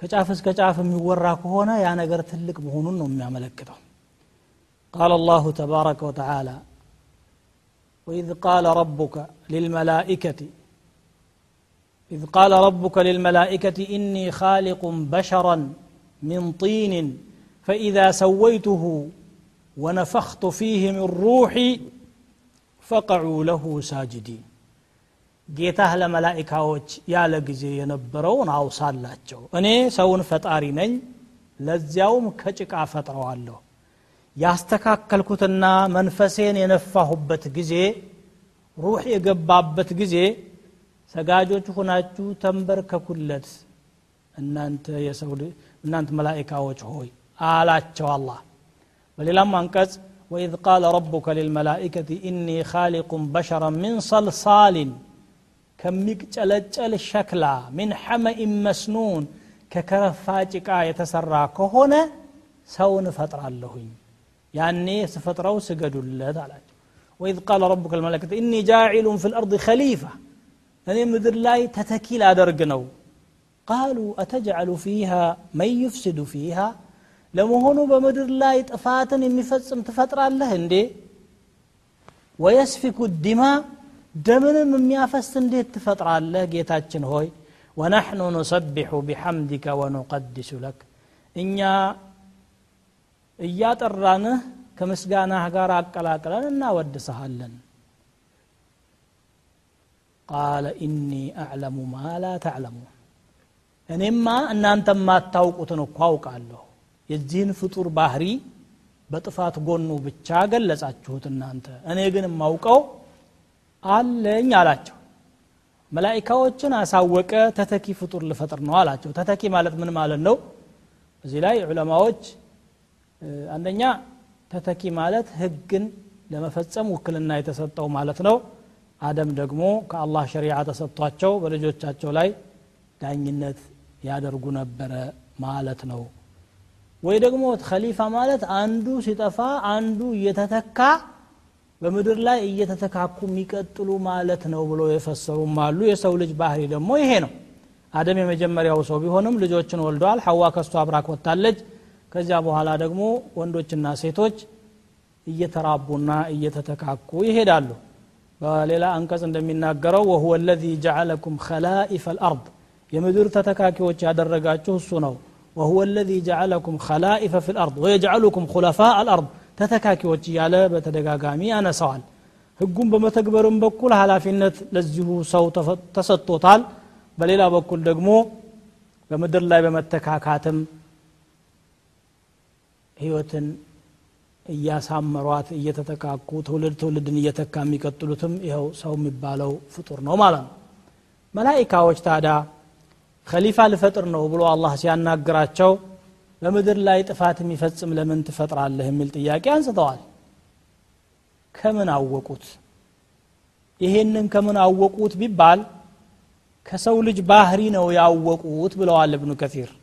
ምክንያቱም ሰው የሚባለው ፍላጎት ያለው ነው የምግብ የመጠጥ የጾታ የሀብት የምናምን ፍላጎት ያለው ነው ተብሎ ስለተነገራቸው እንዲህ ጥቅም የሚያገናኛቸው ከሆነ ለጥቅም ብለው መጣላታቸው አይቀርም። ጸባቸው ደግሞ እስከ መፋጀትም ሊደርስ ይችላል ብለው ስጋት አድሮባቸው ግራ ተጋብቷቸው ይኖሩ ነበረና ይችን አጋጣሚ ሲያገኙ አላህ ሲያናግራቸው ጊዜ ድሮም ለውሐል መሕፉዝ ላይ አይተውት የነበረውን ነገር ለጥያቄ አጋጣሚውን ሲያገኙ ጠየቁ። እንደ ይሄ መፈጠሩ አላማው ምን ይሆን አሉ ማለት ወይ ደግሞ ያው የሰው ተፈጥሮ ከጭቃ የተፈጠረ ስለሆነ እዚች እንግዲህ ምድራዊ ህይወት ላይ ጸብ ይፈጠራል ማለትን ከዚህ ተረዱ የሚል ነገር ነው አላህን ስራውን ለመቃወም አይደለም ይህን ጥያቄ ያነሱት መላይካዎች አተጅአሉ ፊሃ ሲሉ ይህ ምንድን ነው ከተባለ ሊስትጅላእ ልሕክማ ጥበቡን ለማወቅ ነው አላህ ለምን ይህን እንደፈጠረ ግራ አጋብቷቸው ስለነበረ ولهذا يقول العلماء هو سؤال استعلام واستكشاف عن الحكمة ጥበቡን ለማወቅ ያደረጉት ጥያቄ እንጂ አላህ ስብሓን ወተላ የሚሰራው ነገር ላይ መላኢካዎች ተቃውሞ ወይም ትችት ኖሯቸው አይደለም። ወይ ደግሞ እዚች ምድር ላይ ከሰዎች በፊት ይህ በቁርአን በሐዲስ ያልተጠቀሰ ቢሆንም በበኒ እስራኤል ቅሳ እንደምናየው ከሰዎች በፊት ጅኖች ይኖሩ ነበረ። ጅኖች ደግሞ ተመሳሳይ ጥፋት አጥፍተዋል። ይፋጁ ነበር ይጨፋጨፉ ነበር በደሎችን ይፈጽሙ ስለነበረ እነሱን ከምድረ ገጽ አንስቶ ወደ ጫካና ወደ ተለያየ ስውር ቦታዎች ካስገባ በኋላ ምድርን እንዲያለማ ሰውን ሊተካ መሆኑን ሲያውቁ መላይካዎች የትላንትና ተሞክሮ ተመሳሳይ አይደለም ወይ የሚሆነው? ትላንትናም ሰዎች ማነው ፍጥረታት ሲፋጁ ነበር ያሉት። ዛሬ ደግሞ መልሶ መፍጠሩ ለምን ይሆን? እኛ ተስቢሕ የምናደርግ እያለን አሉ። አላማቸው መላይካዎች እንግዲህ ሁል ጊዜ ለአላህ ተስቢሕ እንዲደረግ ነው። ፍጥረተን በሪአ ንጹህ የሆነ ተፈጥሮ ስላላቸው ይሄው ነው መቀጠል ያለበት እንጂ ማዕስያ ለምን ይፈጸማል ብለው ነበረ የጠየቁት ማለት ነው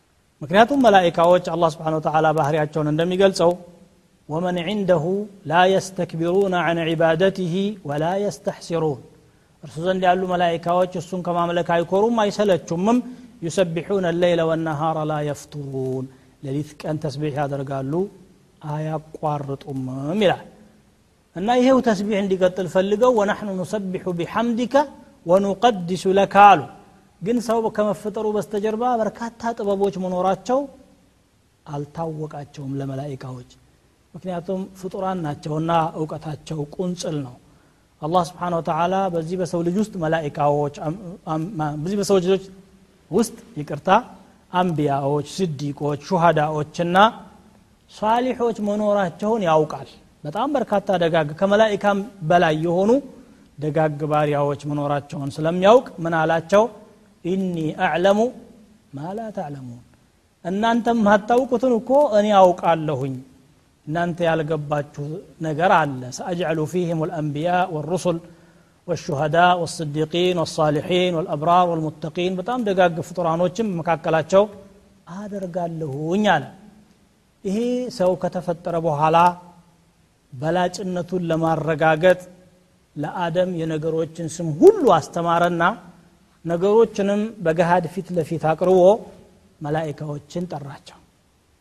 የእነዚህን ነገሮች ስሞች ታውቃላችሁ ሆይ ብሎ ጠየቃቸው። አላህ እረ ምን እናውቃለን? አንተ ካስተማርከን ውጭ እኛ ምን ብለው ሲሉ በልናንተ አስተምር ብሎ አደምን ጠራ። ወዓለመ አደም አልአስማء ኩለሃ ثم عرضهم على الملائكة فقال أنبئوني بأسماء هؤلاء إن كنتم صادقين እነዚያን ነገሮች በመላይካዎች ላይ ያቀረበና እናንተ እውነተኞች ከሆናችሁ እስቲ የእነዚህን ሰዎች የእነዚህን ፍጥረታት ስሞች ንገሩኛ አላቸው ያኔ ምን አሉ እኛ የምናውቀው ነገር የለንም አንተ ካስተማርከን ውጪ በማለት መለሱ አላህ ስብሓን ወተላ አደምን አስተማሪ መላኢካዎችን ደግሞ ተማሪ አድርጎ የአደምን ብልጫ በአደባባይ አወጀ ማለት ነው። የነገሮችን ስሞች ለአደም አስተምሮ እነዚያን ነገሮችም ፊት ለፊት አቅርቦ መላኢካዎችን እንደጠየቀ መላኢካዎችም አንተ ካስተማርከን ውጪ የምናውቀው የለንም እንዳሉ አንስተን ነበር ባለፈው ፕሮግራም እነዚያ ነገሮች ምንድን ናቸው አሁን የምናያቸው ፍጥረታት ለምሳሌ ሰው እንሰሳ ፈረስ ግመል እቃዎችን ሰማይ ምድር ባህር ተራራ እንደዚህ እያለ የነገሮችን ስሞች አሳውቋቸው እነዚያንም ነገሮች ፊት ለፊታቸው አድርጎ መላኢካዎችን ጠየቀ ይላል قال ابن كثير والصحيح أنه علمه أسماء الذوات وأفعالها مكبرها ومصغرها የነገሮችን ስሞች በሙሉ በአጠቃላይ ትንሽ ትልቁን አስተምሯቸው ነበረ ማለት ነው እንግዲህ የነገሮችን ሁሉ ስም ማወቅ ትልቅ እውቀት ነው ስሞችን ማወቅ ባይኖር ኑሮ ሰዎች መካከል መግባባት ባልነበረ ነው ቋንቋ ራሱ የሚጠቅመው እዚህ ላይ ነው እንደው የስም ማወቅ ምን ያህል አስፈላጊ እንደሆነ ለመግለጽ ያህል አንድ ምሳሌ እናንሳ ብንል ይህቺን አሁን ኩባያ ብለን ተስማምተንባታል። በሌለችበት ቦታ እንኳን እሷን ለመፈለግ የሚያመጣልን ሰው ከፈለግን ኩባያ አምጣልን ብንለው ሄዶ ያመጣል። ስሟ ስለታወቀ ማለት ነው። ስሟ ባይታወቅ ኖሮ ራሳችን አምጥተን አሳይተ ነው ይሄን አንጣ ማለት እንገደድ ነበር። ስለዚህ ትልቁ የስልጣኔ መነሻ የነገሮችን ስሞች ማወቅ ነው ማለት መላይካዎች ለምን ይህን ሳያውቁ ቀሩ? የስራቸው አካል ስላልሆነ ነው። መላይካ ምንም የሚያስፈልጋቸው እቃ የለም። ምግብ የለም መጠጥ የለም መጋባት የለም ኑሮ መመስረት የሚባል ነገር የለም መላይካ ዘንድ ከተፈጠሩ እስከ ህይወታቸው ፍጻሜ ድረስ ተስቢሕ ነው። ለተስቢሕ ደግሞ አንደበታቸው ብቻ ይበቃቸዋል ስለዚህ እነዚህን ነገሮች ለማወቅ አስፈላጊ ሁኔታም አልነበረምና ነው ለዚህማ ብሎ መላይካዎች እውቀቶችን የመማርና ነገሮችን የመፈላሰፍ ባህሪ የለባቸውም የተሰጣቸውን ማከናወን ብቻ ነው ላ ያዕሱን አላህ ማ አመረሁም ወየፍዕሉነ ማ ዩእመሩን የታዘዙትን አይነቅፉም የታዘዙትን ሁሉ ይፈጽማሉ ብሎ አላ ስብን ተላ እንደሚገልጸው ማለት ነው ስለዚህ መላይካዎች ንጹሐን ስለሆኑ የማያውቁትን እናውቃለን ለማለት ወይም ደግሞ ለመፈላሰፍም ሳይሞክሩ ሱብሓነከ ላ ዒልመ ለና ኢላ ማ ዓለምተና ጥራት ለአንተ የተገባ ይሁን እኛ እኮ አንተ ካሳወከን እውቀት ውጪ ሌላ እውቀት የለንም ኢነከ አንተ ልዓዚዙ ልሐኪም ሀያል ጥበበኛ አንተው ብቻ ነህ እንጂ ማናለ አሉ አደም ወደ ፍጥረት ዓለም ከመጣ በኋላ የአደም አፈጣጠር ሂደት ወደፊት እንመጣበታለንና መላይካዎች ፊት ቀርቦ እንዲያስተምር ታዘዘ ቃለ ያ አደሙ አንቢእሁም ቢአስማኢህም ንገራቸው የእነዚህን ነገሮች ስሞች ብሎ አዘዘ ይሄ እንዲህ ነው ይሄ እንዲህ ነው ይሄ እንዲህ ነው እያሉ አብራሩ ፈለማ አንበአሁም ቢአስማኢህም አደም ስሞችን ተናግሮ ከጨረሰ በኋላ ቃለ አለም አቁል ለኩም ኢኒ አዕለሙ ገይበ ሰማዋት ወልአርድ ወአዕለሙ ማ ቱብዱነ ወማ ኩንቱም ተቅጥሙን በሰማይ በምድር የራቁ ነገሮችን አውቃለሁ እናንተ የምትደብቁት የነበረውንም ሆነ ግልጽ ያደረጋችሁትን ሁሉ አውቃለሁ ብዬ አልነገርኳችሁም ነበርን አለ።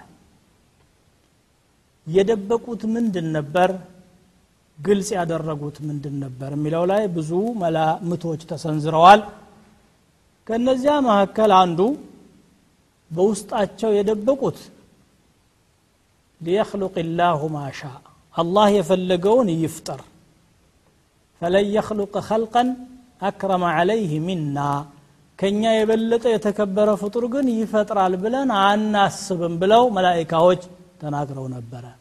ይኸው ፈጠርኩኝ ያን በልባችሁ ያስባችሁትንም እኮ አውቀዋለሁ አላቸው ይላሉ። ይሄ በቁርአን በሱና አልተገለጸም። አንዳንድ ሙፈስሮች የሰነዘሩት አባባል ነው። አላሁ አለም ግልጽ ያደረጉት እሳ ምንድን ነው ቅድም የጠቀስነው ነው። ወናሕኑ ኑሰቢሑ ቢሐምዲከ ወኑቀድሱ ለከኛ ተስቢሕና ተቅዲስ እያደረግን አይደለም እንዲ ያለ ነው ማለታቸው ነው በግልጽ የተናገሩት ይላል።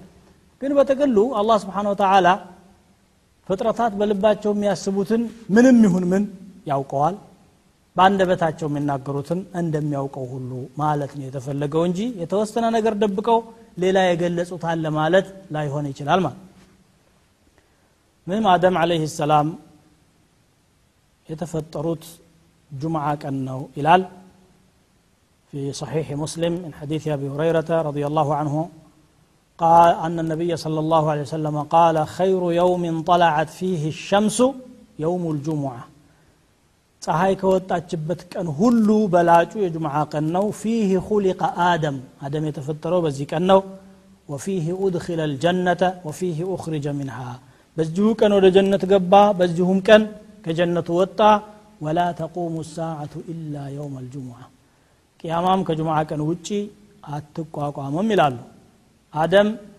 ነቢይ ናቸው እንደ ሌሎች ነቢዮች ሁሉ ስለዚህ የነቢያትን ታሪክ በአደም ጀምረናል አደም ነቢይ ብቻ ሳይሆኑ ረሱልም ናቸው የሚሉ ዑለማዎች አሉ ትክክለኛውም ይሄ ነው በሐዲስ ስለተረጋገጠ روى ابن حبان والحاكم والطبراني من حديث أبي أمامة رضي الله عنه أن رجلا قال يا رسول الله أنبيا كان آدم آدم نبي نبروي قال نعم قال فكم كان بينه وبين نوح በሱና በኑህ መካከል ስንት ዘመን ነበረ ሲል ቃለ አሸረቱ ቁሩን አስር ክፍለ ዘመናት ነበሩ ብለዋል ሐዲሱን ሰሒሕ ነው ብለውታል እነ አልባኒ እነ ሐኪም እነ ዘሀቢ ነቢይነታቸው በቁርአንም ተጠቁሟል ቃለ ተዓላ ثم اجتباه ربه فتاب عليه وهدى ጌታው መረጠው ይቅርታም አደረገለት ወደ ትክክለኛው መንገድም መራው ይላል። መረጠው ማለት በነብይነት ማለት ነው። ኢነላህ አስጠፋ አደመ ይላል። አላህ አደምን መረጠ ማለት በነብይነት መረጠው ማለት ነው። እና በዚህ ሁኔታ አደም ነብይ ነው ረሱልም ነው ካልድ ቡኻሪ ውስጥ ያለ ሐዲስ ጋር ይጋጭብን የለም ወይ? ቡኻሪ ውስጥ ያለው ሐዲስ ምን ይላል ቢባል ፈኑሑን አወሉ ሩሱል ይላል። ኑሕ የመጀመሪያው መልእክተኛ ነው አለ። አደም መልእክተኛ ነው ካል ኑሕና አደም መካከል በትንሹ የአንድ ሺህ ዓመት ልዩነት አለ። እንዴት የመጀመሪያው ነቢይ ይሆናል የሚል ጥያቄ ሊነሳ ይችላል።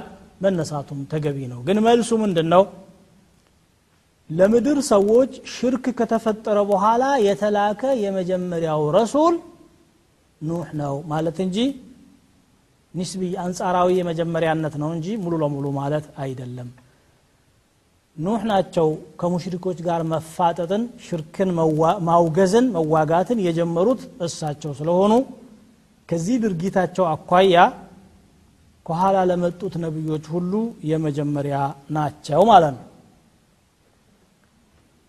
ቁርአን ራሱ አንቢያዎችን ወይም ሩሱሎችን ሲቆጥር ከሳቸው ይጀምራል ብዙ ቦታ ላይ ኢና አርሰልና ኢና አውሐይና ኢለይከ ከማ አውሐይና ኢላ ኑሕን ወነቢይነ ሚን ባዕድህ አደም ለማን ተላኩ በጀነት ምድር ለባለቤታቸው ተልከዋል ወደዚች ምድር ከወረዱ በኋላ ደግሞ ለልጆቻቸውም ጭምር ተልከዋል እሳቸውም ሳይቀሩ ግን የውም ልቅያማ ሰው የበኒ አደም በአጠቃላይ በሚጨነቅበት ጊዜ እእቱ ኑሐን ፈኢነሁ አወሉ ረሱልን በዓሰሁ ላሁ ኢላ አህል ልአርድ ወደ ምድር ሰዎች አላህ የላከው የመጀመሪያው መልእክተኛ እሱ ነውና ይላሉ ወደ ምድር ሰው የተላኩት መጀመሪያ ኑሕ ናቸው። በጥቅሉ ግን ከጀነት ጀምሮ ረሱልነትን የተሰጡት ደግሞ አደም ናቸው ማለት ነው። በአደም ዘመን ሽርክ አልተፈጠረም። የሰው ልጆች አንድ መስመር ላይ ነበሩ ብሎ ቁርአኑ የሚገልጸውም ይሄንን ነው። በኑሕ ዘመን ግን ሽርክ ተፈጥሯል። ካነ ናሱ ኡመተን ዋሒደተን የሚለው ይሄን ነው የሚያሳየው። አንድ ኡማ ነበሩ አለ። ከዛ በኋላ ልዩነት ተፈጠረ فبعث الله النبيين مبشرين ومنذرين إلى የአደም አፈጣጠር ሂደት አጥዋሩ ኸልቅ አደም አለይህ ሰላም ስንት ሂደቶችን አሳልፏል የአደም አፈጣጠር ቁርአን እንደጠቀሰው በጥቅሉም ሆነ በዝርዝሩ አምስት እርከኖችን አልፏል አንደኛው ቱራብ ወይም ደግሞ አፈር የነበረበት ወቅት ነው ከአፈር የአደም አፈጣጠር ሂደት የተጀመረበት ማለት ነው ኢነ መሰለ ዒሳ ዕንደ አላህ ከመሰል አደም የዒሳ ባህሪ አላህ ዘንድ ልክ እንደ አደም ነው خلقه من تراب ካፈር ፈጠረው ثم قال له كن فيكون ከዚያ በኋላ ሁን አለው ይሆናላ አላህ ሁን እያለው አልሆንም ማለት የሚችል ምን አለ ይላል እንግዲህ ካፈር መፈጠሩን በግልጽ አስቀመጠ ማለት ነው يا أيها الناس إن كنتم في ريب من البعث فإنا خلقناكم من تراب እናንተ ሰዎች ሆይ ሞቶ መቀስቀስ ላይ ጥርጣሬ ያላችሁ ከሆናችሁ እወቁት እኛ ከአፈር ነው የፈጠርናችሁ ይላል والله خلقكم من تراب الله كافر ፈጠራችሁ هو الذي خلقكم من تراب በተደጋጋሚ በብዙ አያዎች ወሚን አያትህ አን ኸለቀኩም ሚን ቱራብን ثم إذا أنتم بشر تنتشرون ይላል ካፈር መፈጠሩን አስመልክቶ ብዙ ቁርአኖችን ብዙ የቁርአን አንቀጾችን መጥቀስ ይቻላል እነኝህን ለአብነት ያህል ከጠቀስን ይበቃናልና ወደ ሐዲሱ ደግሞ ስንሄድ روى أحمد وأبو داود والترمذي وابن حبان عن أبي موسى رضي الله عنه عن النبي صلى الله عليه وسلم قال إن الله عز وجل خلق آدم من قبضة قبضها من جميع الأرض الله آدم سفتر كهلم يمدر آكال كقنطرو قنطاري نو فجاء بنو آدم على قدر الأرض يا آدم لجوج بمدر لك متو فجاء منهم الأحمر والأبيض والأسود وبين ذلك والسهل والحزن والخبيث والطيب وبين ذلك لا الحديث حسن صحيح بلوت الترمذي ማለት ነው እና ቀይ ጥቁር ነጭ ገራም ግርጭርጭ አስቸጋሪ ጥሩ መጥፎ ሆኖ የሰዎች ባህሪ መለያየቱ የአፈሩ አይነት መለያየቱን መሰረት አድርጎ የመጣ ነው ይላል። ይሄ ሐዲስ ሰሒሕ የሆነ ሐዲስ ነው። አልባኒ እና ሌሎችም ሰሒሕነቱን ያረጋገጡት ነው። ይህንን ደግሞ የበለጠ ዘርዘር የሚያደርገው አንድ አثር አለ ذكر السدي عن أبي مالك وأبي صالح عن ابن عباس وعن مرة عن ابن مسعود وعن ناس من أصحاب رسول الله صلى الله عليه وسلم قالوا فبعث الله عز وجل جبريل في الأرض. جبريل ودمدر الله لاكو ليأتيه بطين منها عفر قنطرو انديامته. فقالت الأرض أعوذ بالله منك أن تنقص مني أو تشينني. አላህ ካንተ ይጠብቀኝ እንዳታጎድለኝ ሳከኛ ነውረኛ እንዳታረገኝ አላህም አይሻብኝ አትቆንጥር ተመለስ አለችው ምድር ፈረጃ ወለም የእኹዝ ምንም ሳይዝ ተመለሰ ይላል ለምን ሳትይዝ መጣህ ምን ነው ለምንድን ነው ያዘዝኩህን ያልፈጸምከው ሲለው قال ربي إنها عاذت بك فأعذتها በአንተ ሸሸች ያንተን ስም ስትጠራብኝ ተውኳት አለ ከዛ በኋላ ሚካኤል ተላከ። ሚካኤልም ተመሳሳይ ነገር ገጠመው። እንደገና መጨረሻ ላይ አላህ سبحانه وتعالى መለከል መውትን ላከው። መለከል መውት መጣና አፈር ሊዘግን ሲሰነዝር ሳከኛ እንዳታረገኝ እንዳታጎድለኝ አላህም አይሻበኝ ወገድልኝ ስትለው እኔም የአላህን ትእዛዝ ከመንቀፍ አላህ ይጠብቀኝ አላህም አይሻብኝ ወአና አዑዙ ቢላህ አን አርጅዐ ወለም ኡነፍዝ አምረሁ የእሱን ትእዛዝ ሳልፈጽም ከመመለስ እኔም በአላህ እጠበቃለሁ ወአና አዑዙ ቢላህ አን አርጅዐ ወለም ኡነፍዝ አምረሁ የእሱን ፈቃድ ሳልተገብር ከመመለስ እኔም አላህ ይጠብቀኝ ብሎ መለከል መውት መልስ ሰጠ ይላል ከዚያ ያንን አፈር እንግዲህ ከሁሉም የአፈር አይነት ቆነጠረና ቀላቀለው። ነጭ አፈር ጥቁር አፈር ቀይ አፈር ሁሉንም አመጣና ለዚህ ነው የሰው ልጆችም እንግዲህ ባህሪያቸው በጣም የተለያየ ለመሆን የቻለው። ከዚህ በኋላ ወደ ሌላ ሂደት አለፈ። አፈር የሚለው ይሄንን ነው። ከአፈር በኋላ አፈሩ ወደ ጭቃነት የተቀየረበት ሁለተኛው እርከን ነው ማለት ነው። መዝጁ ቱራብ ቢልማ አፈሩን በውሃ ማቀላቀል ካቀላቀለ በኋላ ደግሞ አንጥሮ ከውስጡ አወጣ የሚፈልገውን ማለት ነው ሁሉ የታፈሰው ወይም የተቆነጠረው አፈር የአደም አካል ሆነ ማለት አይደለም ከመካከሉ ሾልኮ የወጣ የተጣራ አፈር ነው ማለት ነው ወለቀድ ኸለቅነ ልኢንሳነ ሚን ሱላለትን የሚለው ይሄንን ነው ሱላላ ማለት ከአንድ ነገር ውስጥ ሾልኮ የወጣ ማለት الذي أحسن كل شيء خلقه وبدأ خلق الإنسان من طين የሰው ልጅ አፈጣጠር ካፈር የጀመረ ብሎ ይገልጸ ማን ነው ከጭቃ ይላል ይሄ ጭቃነቱ ሁለተኛው ሂደት ወይም ደግሞ ሁለተኛው እርከን ነው ሶስተኛው እርከን ደግሞ ጭቃው ለረጅም ጊዜ በመቆየቱ የተነሳ የመከርፋቱ ሂደት ነው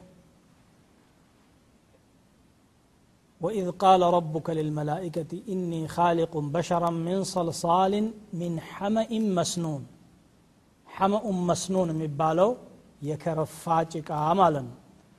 ከመሰንበቱና ታጅሎ ከመቆየቱ ጭቃው ወደ መከርፋት ተቀይሯልና። ከዚህ ቀጥሎ ደግሞ ሰልሳል ወይም ደግሞ የሚቅጨለጨል ሸክላ መሰል አይነት አፈሩ ቅርጽ ከተሰጠውና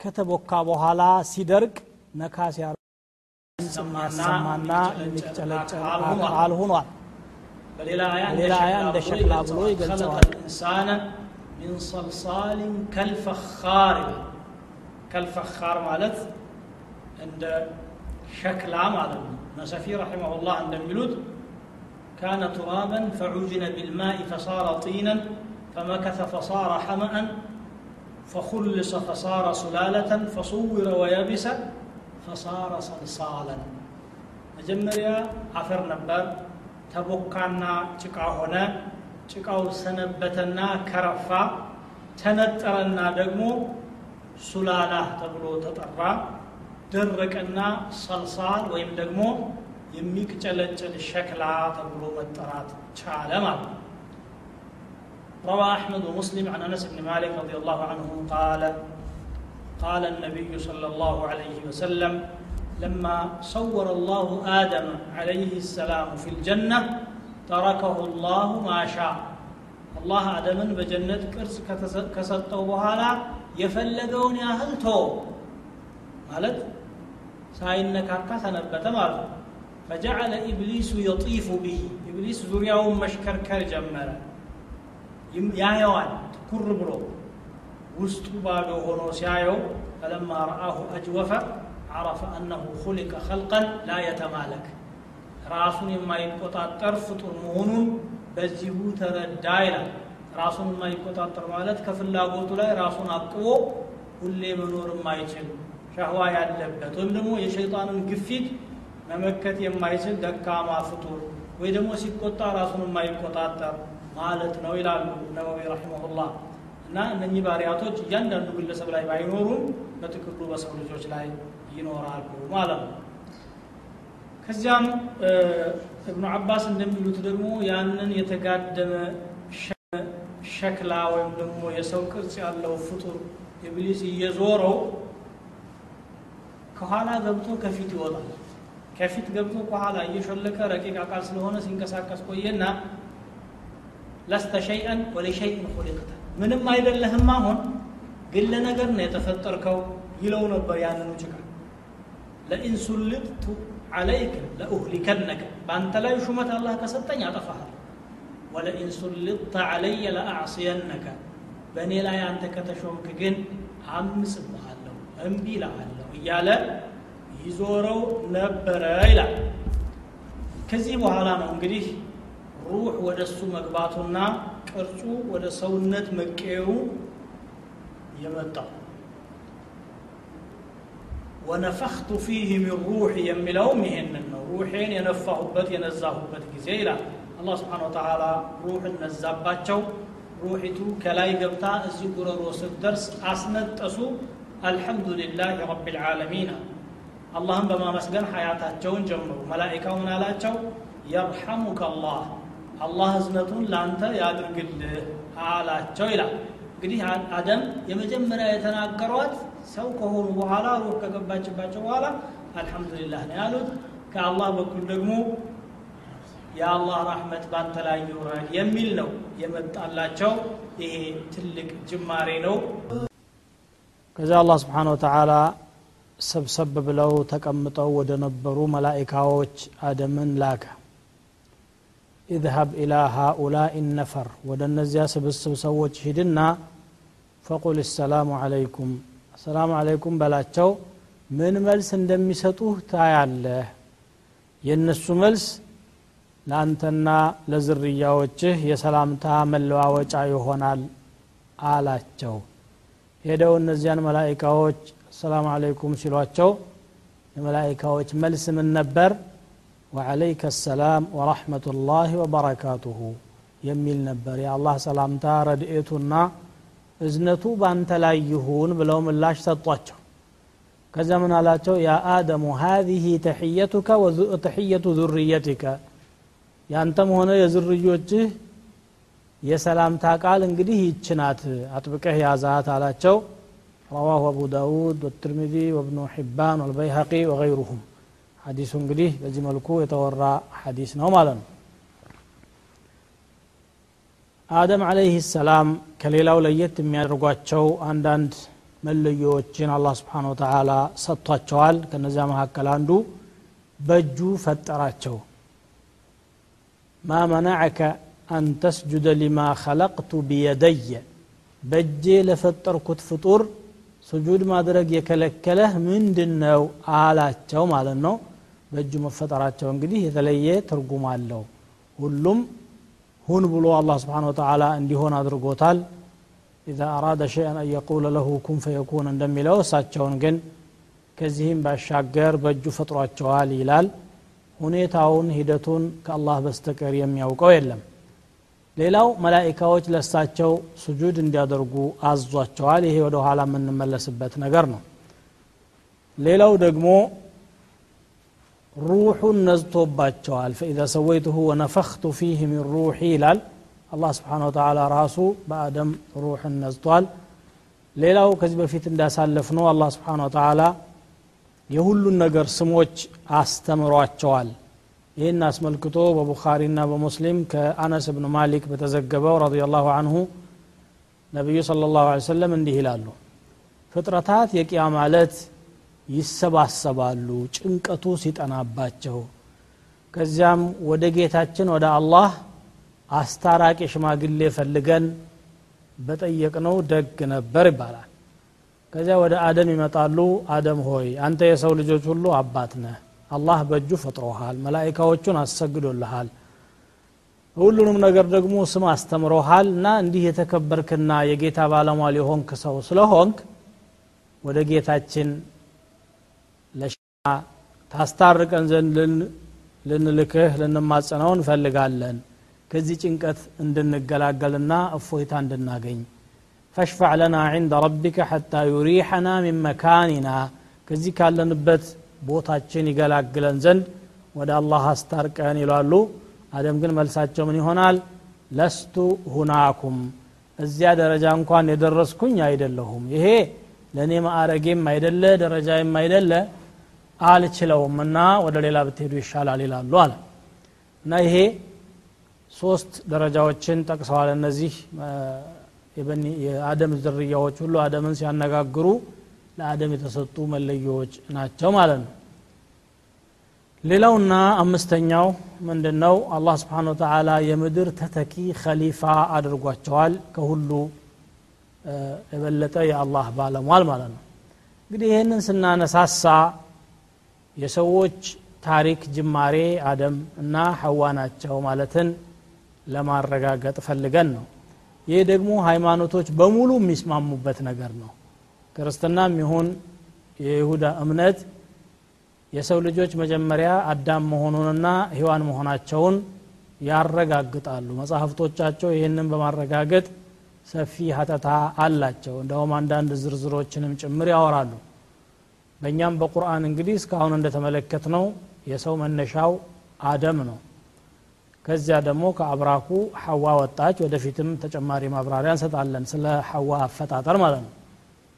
ይሄ ሁኖ እያለ ዛሬ ዛሬ ሌሎች ወጣ ያሉና የተሳሳቱ እሳቤዎች እየመጡ ነው። ሰው መነሻው ሰው ሳይሆን ሌሎች ነፍሳት ነበሩ የሚል ከዚያ በፊት ወደዚህ ዝርዝርና መልስም ከመስጠታችን በፊት ቁርአናችን ግልጽ በሆነና በማያሻማ ሁኔታ እንዲሁም የነቢያችን صለ ላሁ ወሰለም ሰሒሕ ሐዲቶች ለጥርጣሬ በር በማይከፍት ሁኔታ የመጀመሪያው ሰው አደም መሆኑን አረጋግጠዋል። ለአብነት ያህል ሁለት ነጥቦችን ማንሳት አስፈላጊ ሆኖ ይታየኛል። አንደኛው በተደጋጋሚ ቁርአን ላይ ሰዎችን ሲጠራ እናንተ የአደም ልጆች ሆይ እያለ ነው የሚጠራው። አባታችን አደም መሆኑን ሲያረጋግጥ ያ በኒ አደመ ላ የፍቲነነኩም ሸይጣኑ ከማ አኽረጀ አበወይኩም ምን አልጀና ሰይጣን እንዳይፈታተናችሁ ሁለት ወላጆቻችሁን ከጀነት እንዳስወጣው ሁሉ ልብሳቸውን ከላያቸው ላይ አውልቆ ገበናቸውን ሊያሳያቸው ጉትጎታ እንዳደረገው ሁሉ እናንተም የሰይጣን ጉትጎታ ሰለባ እንዳትሆኑ ተጠንቀቁ ይላል እና እናንተ የአደም ልጆች ሆይ ብሎ ነው የሚጣራው በሌላም አንቀጽ ያ በኒ አደም ቀድ አንዘልና አለይኩም ሊባሰ ዩዋሪ ሰውአቲኩም ገበናችሁን የሚሸፍን ልብስ ፈጥረንላችኋል እናንተ የአደም ልጆች ሆይ። ያ በኒ አደም ሁዙ ዚነተኩም ከዚህም ውጭ በርካታ የቁርአንና የሱና ማስረጃዎችን መጥቀስ ይቻላል። የአደም ልጆች ብሎ ይጠቅሳል። ሌላው ደግሞ ሁለተኛው የምንጠቅሰው ነገር አላህ ስብሓን ወተላ መላ የሰው ልጆች ወደ አንድ ዘር እንደሚመለሱ በግልጽ አስቀምጧል ያ አዩሃ ናሱ እተቁ ረበኩም አለዚ ኸለቀኩም ሚን ነፍስ ዋሒዳ ከአንዲት ነፍስ የፈጠራችሁ የሆነውን አላህን ፍሩት አለ ወኸለቀ ሚንሃ ዘውጀሃ ከዛች ነፍስ ደግሞ ጣምራዋን ወይም የህይወት ጓደኛዋን ፈጠረ ወበተ ሚንሁማ ሪጃለን ከሲራ ወኒሳአ በርካታ ወንዶችና ሴቶችንም ከሁለታቸው አሰራጨ ይላል። እና አንዲት ነፍስ ማለት የአደም ነፍስ ናት። ጣምራዋ ማለት ደግሞ ሐዋ ናቸው። እንግዲህ ይሄ በእስልምናም የተረጋገጠ በሌሎችም ሰማያዊ መሰረት ባላቸው እምነቶች ሁሉ የተረጋገጠና ብዙ ጥናት የማያስፈልገው እውነታ ነው። ነገር ግን በዓለማችን ላይ ሰፊ ስርጭት ያለው የእምነትን መሰረት ያናወጠ አንድ theory ብቅ ብሏል። ያም Darwinism theory የሚባለው نظرية النشوء والارتقاء ይሉታል። ይሄ አመለካከት ዳርዊን የተባለ አንድ እንግሊዛዊ ጸሐፊ 1859 ላይ የነገሮች መነሻ በሚል መጽሐፉ ላይ ያሰፈረው ሲሆን እርሱም ከራሱ ያፈለቀው ሳይሆን ከሌላ አንድ ጸሐፊ ላይ ቀንጨብ አድርጎ በራሱ አሻሽሎ ያመጣው ሀሳብ ነው። ይሄ ሀሳቡ ምንድን ነው የሰው ልጆች መሰረት አንድ በረግረግ ላይ የነበረ በውሃ አካባቢ የነበረ አንድ ነፍስ ነበር ይላል ያቺ ነገር ተነስታ በውሃ ላይ ተንሳፈፈች። ከብዙ ሚሊዮን ዓመታት በፊት ነበር ይሄ የተከሰተው። ከዚያ በኋላ ደግሞ ወደ ጥቃቅን ወደ አነስተኛ እንስሳነት ተቀየረች። ይሄ እንስሳ ወደ እንቁራሪትነት ከዚያም ወደ አሳ ወደ አሳነት ከዚያ በኋላ ወደ ዝንጀሮነት ተቀየረና እነዚህን ሂደቶች ከጨረሰ በኋላ ይሄ ዝንጀሮ ሰው ለመሆን ችሏል። ሰው ማለት የሰለጠነ ዝንጀሮ ነው ብሎ ሀሳቡን ያሳርጋል ዳርዊን ማለት ነው። ይሄ ዝንጀሮ እንግዲህ የተለየ በሆነ ችሎታው ከድንፈፍና ፈዛዛ ዝንጀሮነት ወደ ጮሌና ስልጡን ሰውነት ተረማምዷል ማለት ነው ሀሳቡ እንትን የሚለው የሚያስከትለው ዳርዊን በዚህ ሁኔታ የሰው ዘር መነሻው እንቁራሪት አይጥና ቻምፓዜ ወይም ደግሞ ጉሬላ ዝንጀሮ ነው ብሎ ነው እያሰበ ያለው።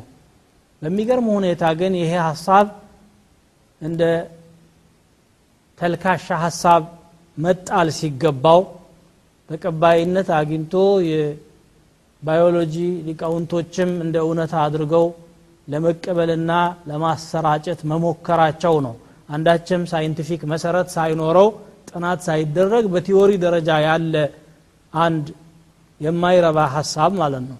ይህ እንግዲህ ሰውን ዝንጀሮ ነህ ቢባል እንደማይወደው ሁሉ አያትህ ዝንጀሮ ነው ቢሉት ደስ የሚለው የለም። ምናልባት ዳርዊን ራሱ የእሱ አያት ዝንጀሮ ነው ቢባል የሚያስደስተው ካልሆነ በስተቀር ማለት ነው።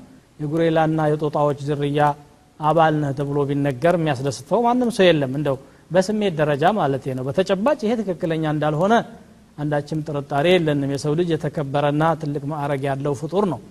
ከመካከሉ ነቢያትና ሰማዕታት ሳሊሖችና ስዲቆች የተፈጠሩለት ይሄ ክቡር የሰው ልጅ ከዝንጀሮና ከጉሬላ ከማንኛውም የምድር እንስሳ ጋራ አስተካክሎ መመደብ በደል ነው። አላህ ስብሓን ወተላ በቁርአኑ ወለቀድ ከረምና በኒ አደም የአደም ዝርያዎችን እኛ በእርግጥ አልቀናቸዋል ወሐመልናሁም ፊ ልበሪ ወልባሕሪ ወረዘቅናሁም ምን ጠይባት በባህርና በየብስ አጓጉዘናቸዋል ከመልካም ሲሳዮችም ለግሰናቸዋል ወፈضልናሁም አላ ከثር ሚመን ኸለቅና ተፍضላ እኛ ከፈጠርናቸው ፍጥረታት ከአብዛኛዎቹ እንደውም አብልጠናቸዋል እያለ ነው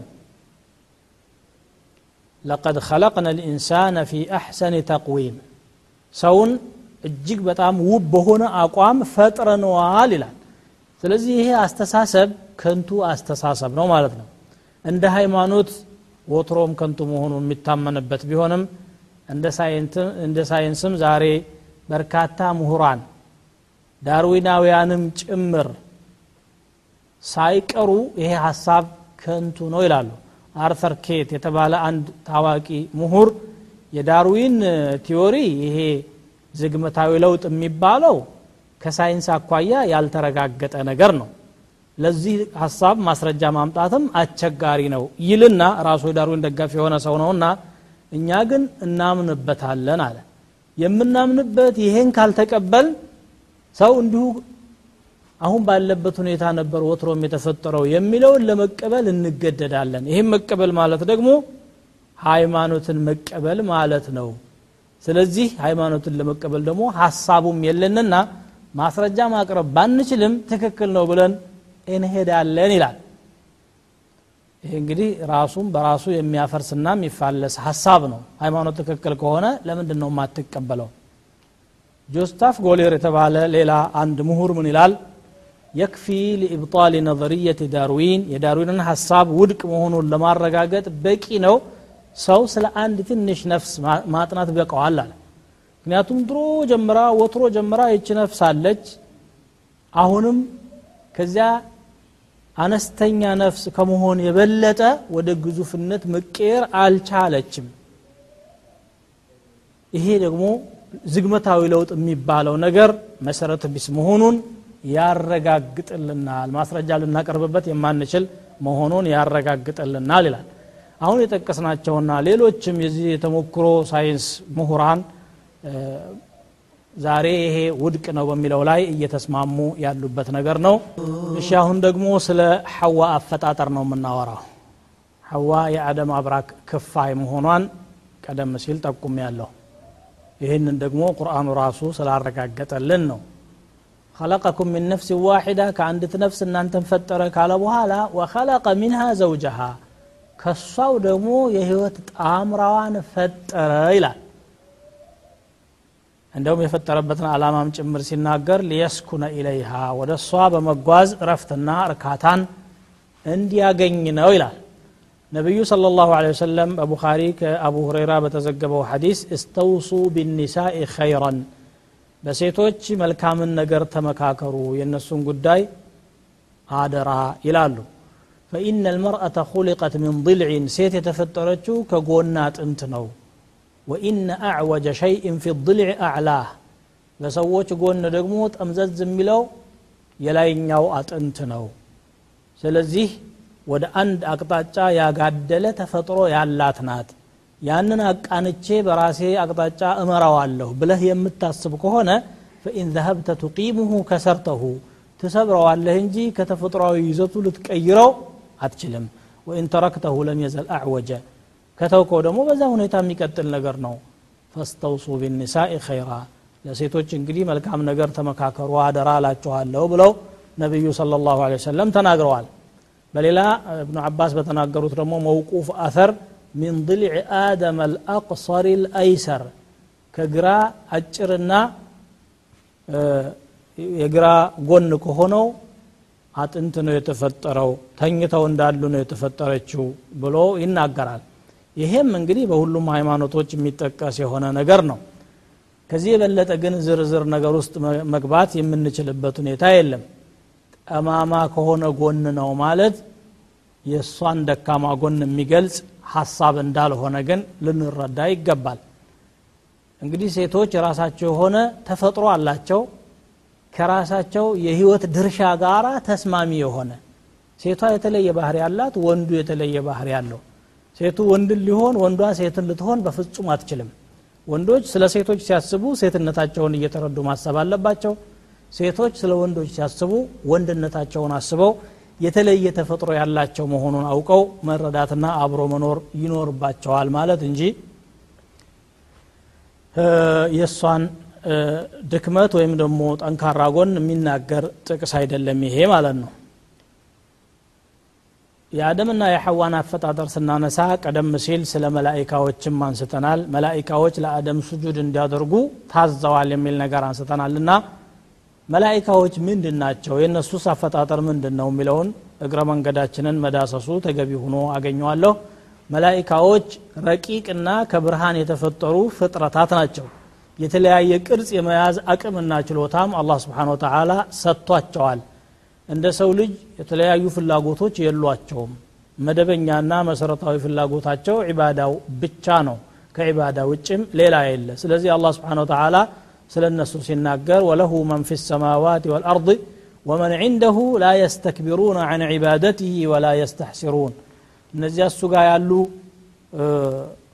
መላይካዎች ጌታን ከማምለክ አይኮሩም አይሰለቹምም ደከመን የሚሉትን ነገር የላቸው ዩሰቢሑን ሌይለ ወነሃር ላ የፍጥሩን ሳይሰለቹ ሳያቋርጡ አላህን ሌሊትና ቀን የሚያመሰግኑት ናቸው አለ መላይካ በብዛት በኩል አላህ ከፈጠራቸው ፍጥረታት ሁሉ የመጀመሪያውን ቁጥር የሚይዙ ናቸው እጅግ በጣም ብዙ ናቸው ነቢዩ صلى الله عليه وسلم አንድ ቀን بما رواه الترمذي وابن ماجه وأحمد والحاكم رحمهم الله عن أبي ذر الغفاري رضي الله عنه እንዲህ ብለዋል إني أرى ما لا ترون እኔ እናንተ የማታዩትን አያለሁ وأسمع ما لا تسمعون የማትሰሙትንም እሰማለሁ أطت السماء وحق لها أن تئط ሰማይ ተንሳጠጠች አሉ ደግሞ ይህም ይገባታል ما فيها موضع أربع أصابع إلا وملك واضع جبهته ساجد لله والله አራት ጣት የሚያስቀምጥ ክፍት ቦታ አይገኝም ሱጁድ ያደረገ መላኢካ ያለበት ቢሆን እንጂ ግንባሩን መሬት ጋር አላትሞ ለጌታ ሱጁድ ያደረገ ቢሆን እንጂ ብለዋል እና ሰማይን በሙሉ ሞልተውታል ማለት ነው ሰባቱን ግዙፍ ሰማያት በአጠቃላይ ከብርሃን የተፈጠሩ መሆናቸውን የሚያረጋግጥም ሐዲስ አለ في صحيح مسلم من حديث عائشة رضي الله عنها قالت خلقت الملائكة من نور ملائكة وجه برهان تفطروا وخلق الجان من مارج من نار ጅኖች ደግሞ ከእሳት ነበልባል ተፈጠሩ ወኹሊቀ አደሙ ሚማ ውሲፈ ለኩም አደም ደግሞ ከዚያ ከተገለጸላችሁ ነገር ተፈጥሯል አሉ ማለት ከአፈር ተፈጥሯል ማለት ነው እና መላይካዎች ፍጹም ናቸው አላህ ስብሓን ተላ ከስተት ከመዛባት የጠበቃቸው ናቸው የአላህን ህግ የማይጥሱ የአላህን ስርዓት የማይነቅፉ የአላህን አምር የማያዛንፉ ናቸው ወቃሉ እተኸذ الرحمن ወለደን ሱብሓነሁ በል ዒባዱ ሙክረሙን አላህ ልጅ ያዘ ይላሉ ሙሽሪኮች አላህ ከዚህ የጠራ ነው ልጅ ሳይሆኑ መላይካዎች የተከበሩ ባሪያዎች ናቸው ላ የስቢቁነሁ ቢልቀውሊ በንግግር እሱን አይቀድሙትም ማለት እሱ የተናገረውን ነገር አይነቅፉም ወይም ደግሞ እሱ ሳይናገር የእኛ ሀሳብ አለን አይሉም ወሁም ቢአምሪህ ያዕመሉን ባዘዛቸው ነገር ሁሉ ይፈጽሙታል ያዘዛቸውን ነገር ባዘዘው መልኩ ብሎ ገልጾታል እና መላይካዎች እንደዚህ ናቸው እንዲህ አይነቱ ክቡራን መላኢካዎች የአላህ ባለሟሎች ግን የአደምን ክብር የበለጠ አጉልቶ ለማሳየት አላህ ስለፈለገ ከፍ ሊያደርገው ስለፈለገ ለአደም ስገዱ ብሎ አዟቸዋል። ለመላ መላኢካዎች ነው ዋና ዋናዎቹም ሳይቀሩ። ይሄ ለአደም ትልቅ ደረጃ ነው። ፈሰጀዱ ኢላ ኢብሊሰ ሁላቸውም ሰገዱ ከአንድ ዳቢሎስ በስተቀር አባ ወስተክበረ ወካነ ምን አልካፊሪን እምቢ አለ ኮራ እንዴት እኔ ለሱም በረከክለታለሁ? በማለት ስጁድ አላደርግም አለ። ከካሃዲያንም ነበረና ይላል። ለዚህ ያነሳሳው ምቀኝነቱ ነው። አላህ ስብሓን ወተላ በትልቅ ክብር አደምን ስለፈጠረ እኔ ለአደም ስጁድ ማድረግ የለብኝም። እኔ እኮ ከሱ በልጣለሁ እኔ የተፈጠርኩት ከሳት እሱ የተፈጠረው ከጭቃ። ምን አገናኘንና ነው አለ ኢብኑ ከሲር እንደሚሉት ይሄ የመጀመሪያ ወንጀል ነው አሉ የአደም ስጁድን እምቢ ማለት በዓለም የተፈጠረ የመጀመሪያ ወንጀል ነው ካነ በድኡ ዝኑብ ልኪብራ የወንጀል መነሻው ኩራት ነበር ይላሉ استكبر عدو الله أن يسجد لآدم ይሄ አላህ ጠላት ለአደም ስጁድ አላደርግም ብሎ እምቢ አለ አላህ ዘንድ ይሄ ሰው ይሄ ፍጡር ወትሮም ካፊር ነበረ በገይብ ያውቀዋል እንደሚክድ ማለት ነው ወይ ደግሞ ወደ ካፊርነት ተቀለበሰ ይህም ፍቃዱን ባለመቀበሉ የተነሳ ይላል። የቁርአኑን አያ ስንመለከት ሱጁድ አድርጉ ተብለው የታዘዙት መላኢካዎች ናቸው። ባለመስገዱ ወንጀለኛ የሆነው ደግሞ ኢብሊስ ነው። እንዴት ይሄ ሆነ የሚል ጥያቄ ሊነሳ ይችላል። ይሄ ጥያቄ ምናልባት በርካታ የቁርአን አያዎችን በትክክል ካለማስተዋል የመነጨ ይመስለኛል ትእዛዙ ለመላኢካዎች እንደተላለፈው ሁሉ ለኢብሊስ ለራሱም በቀጥታ ተላልፎለታል። ለዚህማ ብሎ አላህ سبحانه وتعالى ما منعك ألا تسجد إذ أمرتك ነው የሚለው። እኔ አንተን ባዘዝኩህ ጊዜ በቀጥታ ራሱን ማለት ነው።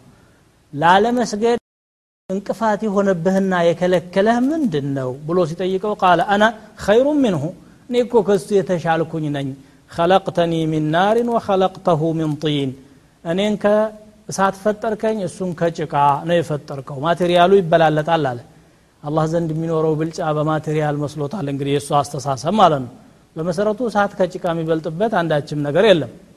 እሳት አገልግሎት ይሰጣል ግን ሌላን አጥቅቶ ሌላን አጥፍቶ አገር አቃጥሎ እንጂ አገልግሎት መስጠት አይችልም። አፈር ግን ሁል ጊዜ አገልግሎት መስጠት እንጂ ጉዳት ማድረስ በአፈር ላይ አይታወቅም አንዳችም ጉዳት የለውም። እንደገና እሳት ቅንዝንዝ ነው ቅልብልብ ነው።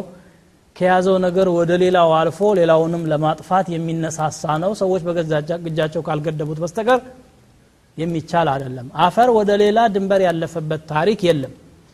እንደገና ኢብሊስ በዋህይ እየታዘዘ በነስ እየታዘዘ ስጁድ አድርግ ብሎ አላህ እያዘዘው እያለ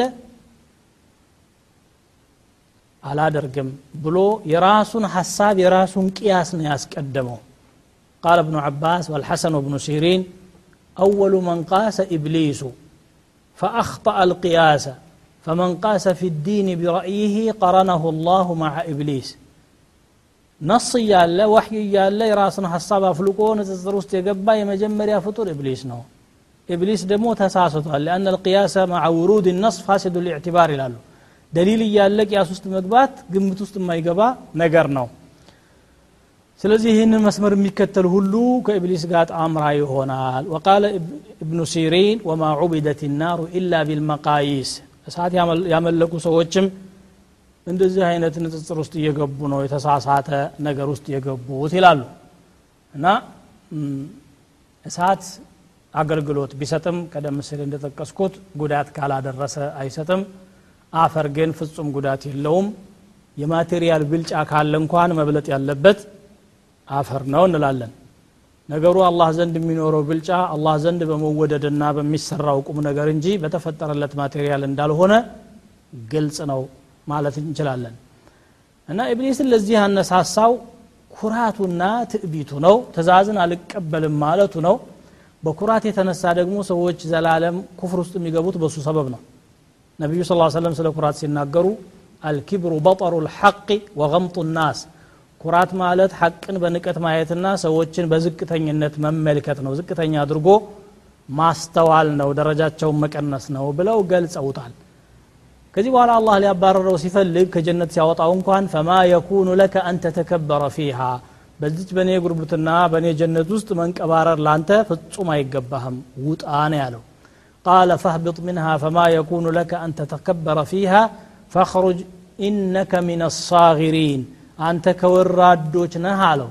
ከኩቡራን ሳይሆን ከተዋረዱ ሰዎች ከተዋረዱ ፍጡሮች ነው የምትመደበው ብሎ አላሁ ስብሓን ወተላ ገልጾታል ማለት ነው። እንግዲህ ሌላው ኢብሊስ በኩራት ሰበብ ለዚህ የበቃ ከሆነ ኩራትን የተከተሉ ወይም ኩራትን ስራዬ ብሎ የያዙ ሰዎች ሁሉ ከአላህ የራቁ ናቸው ማለትን እናረጋግጣለን ማለት ነው የዛሬው ፕሮግራማችን እዚህ ላይ ይፈጸማል በቀጣዩ ፕሮግራም ቀሪ ትምህርት ይዘን እንቀርባለን صلى الله وسلم وبارك على نبينا محمد وعلى آله وصحبه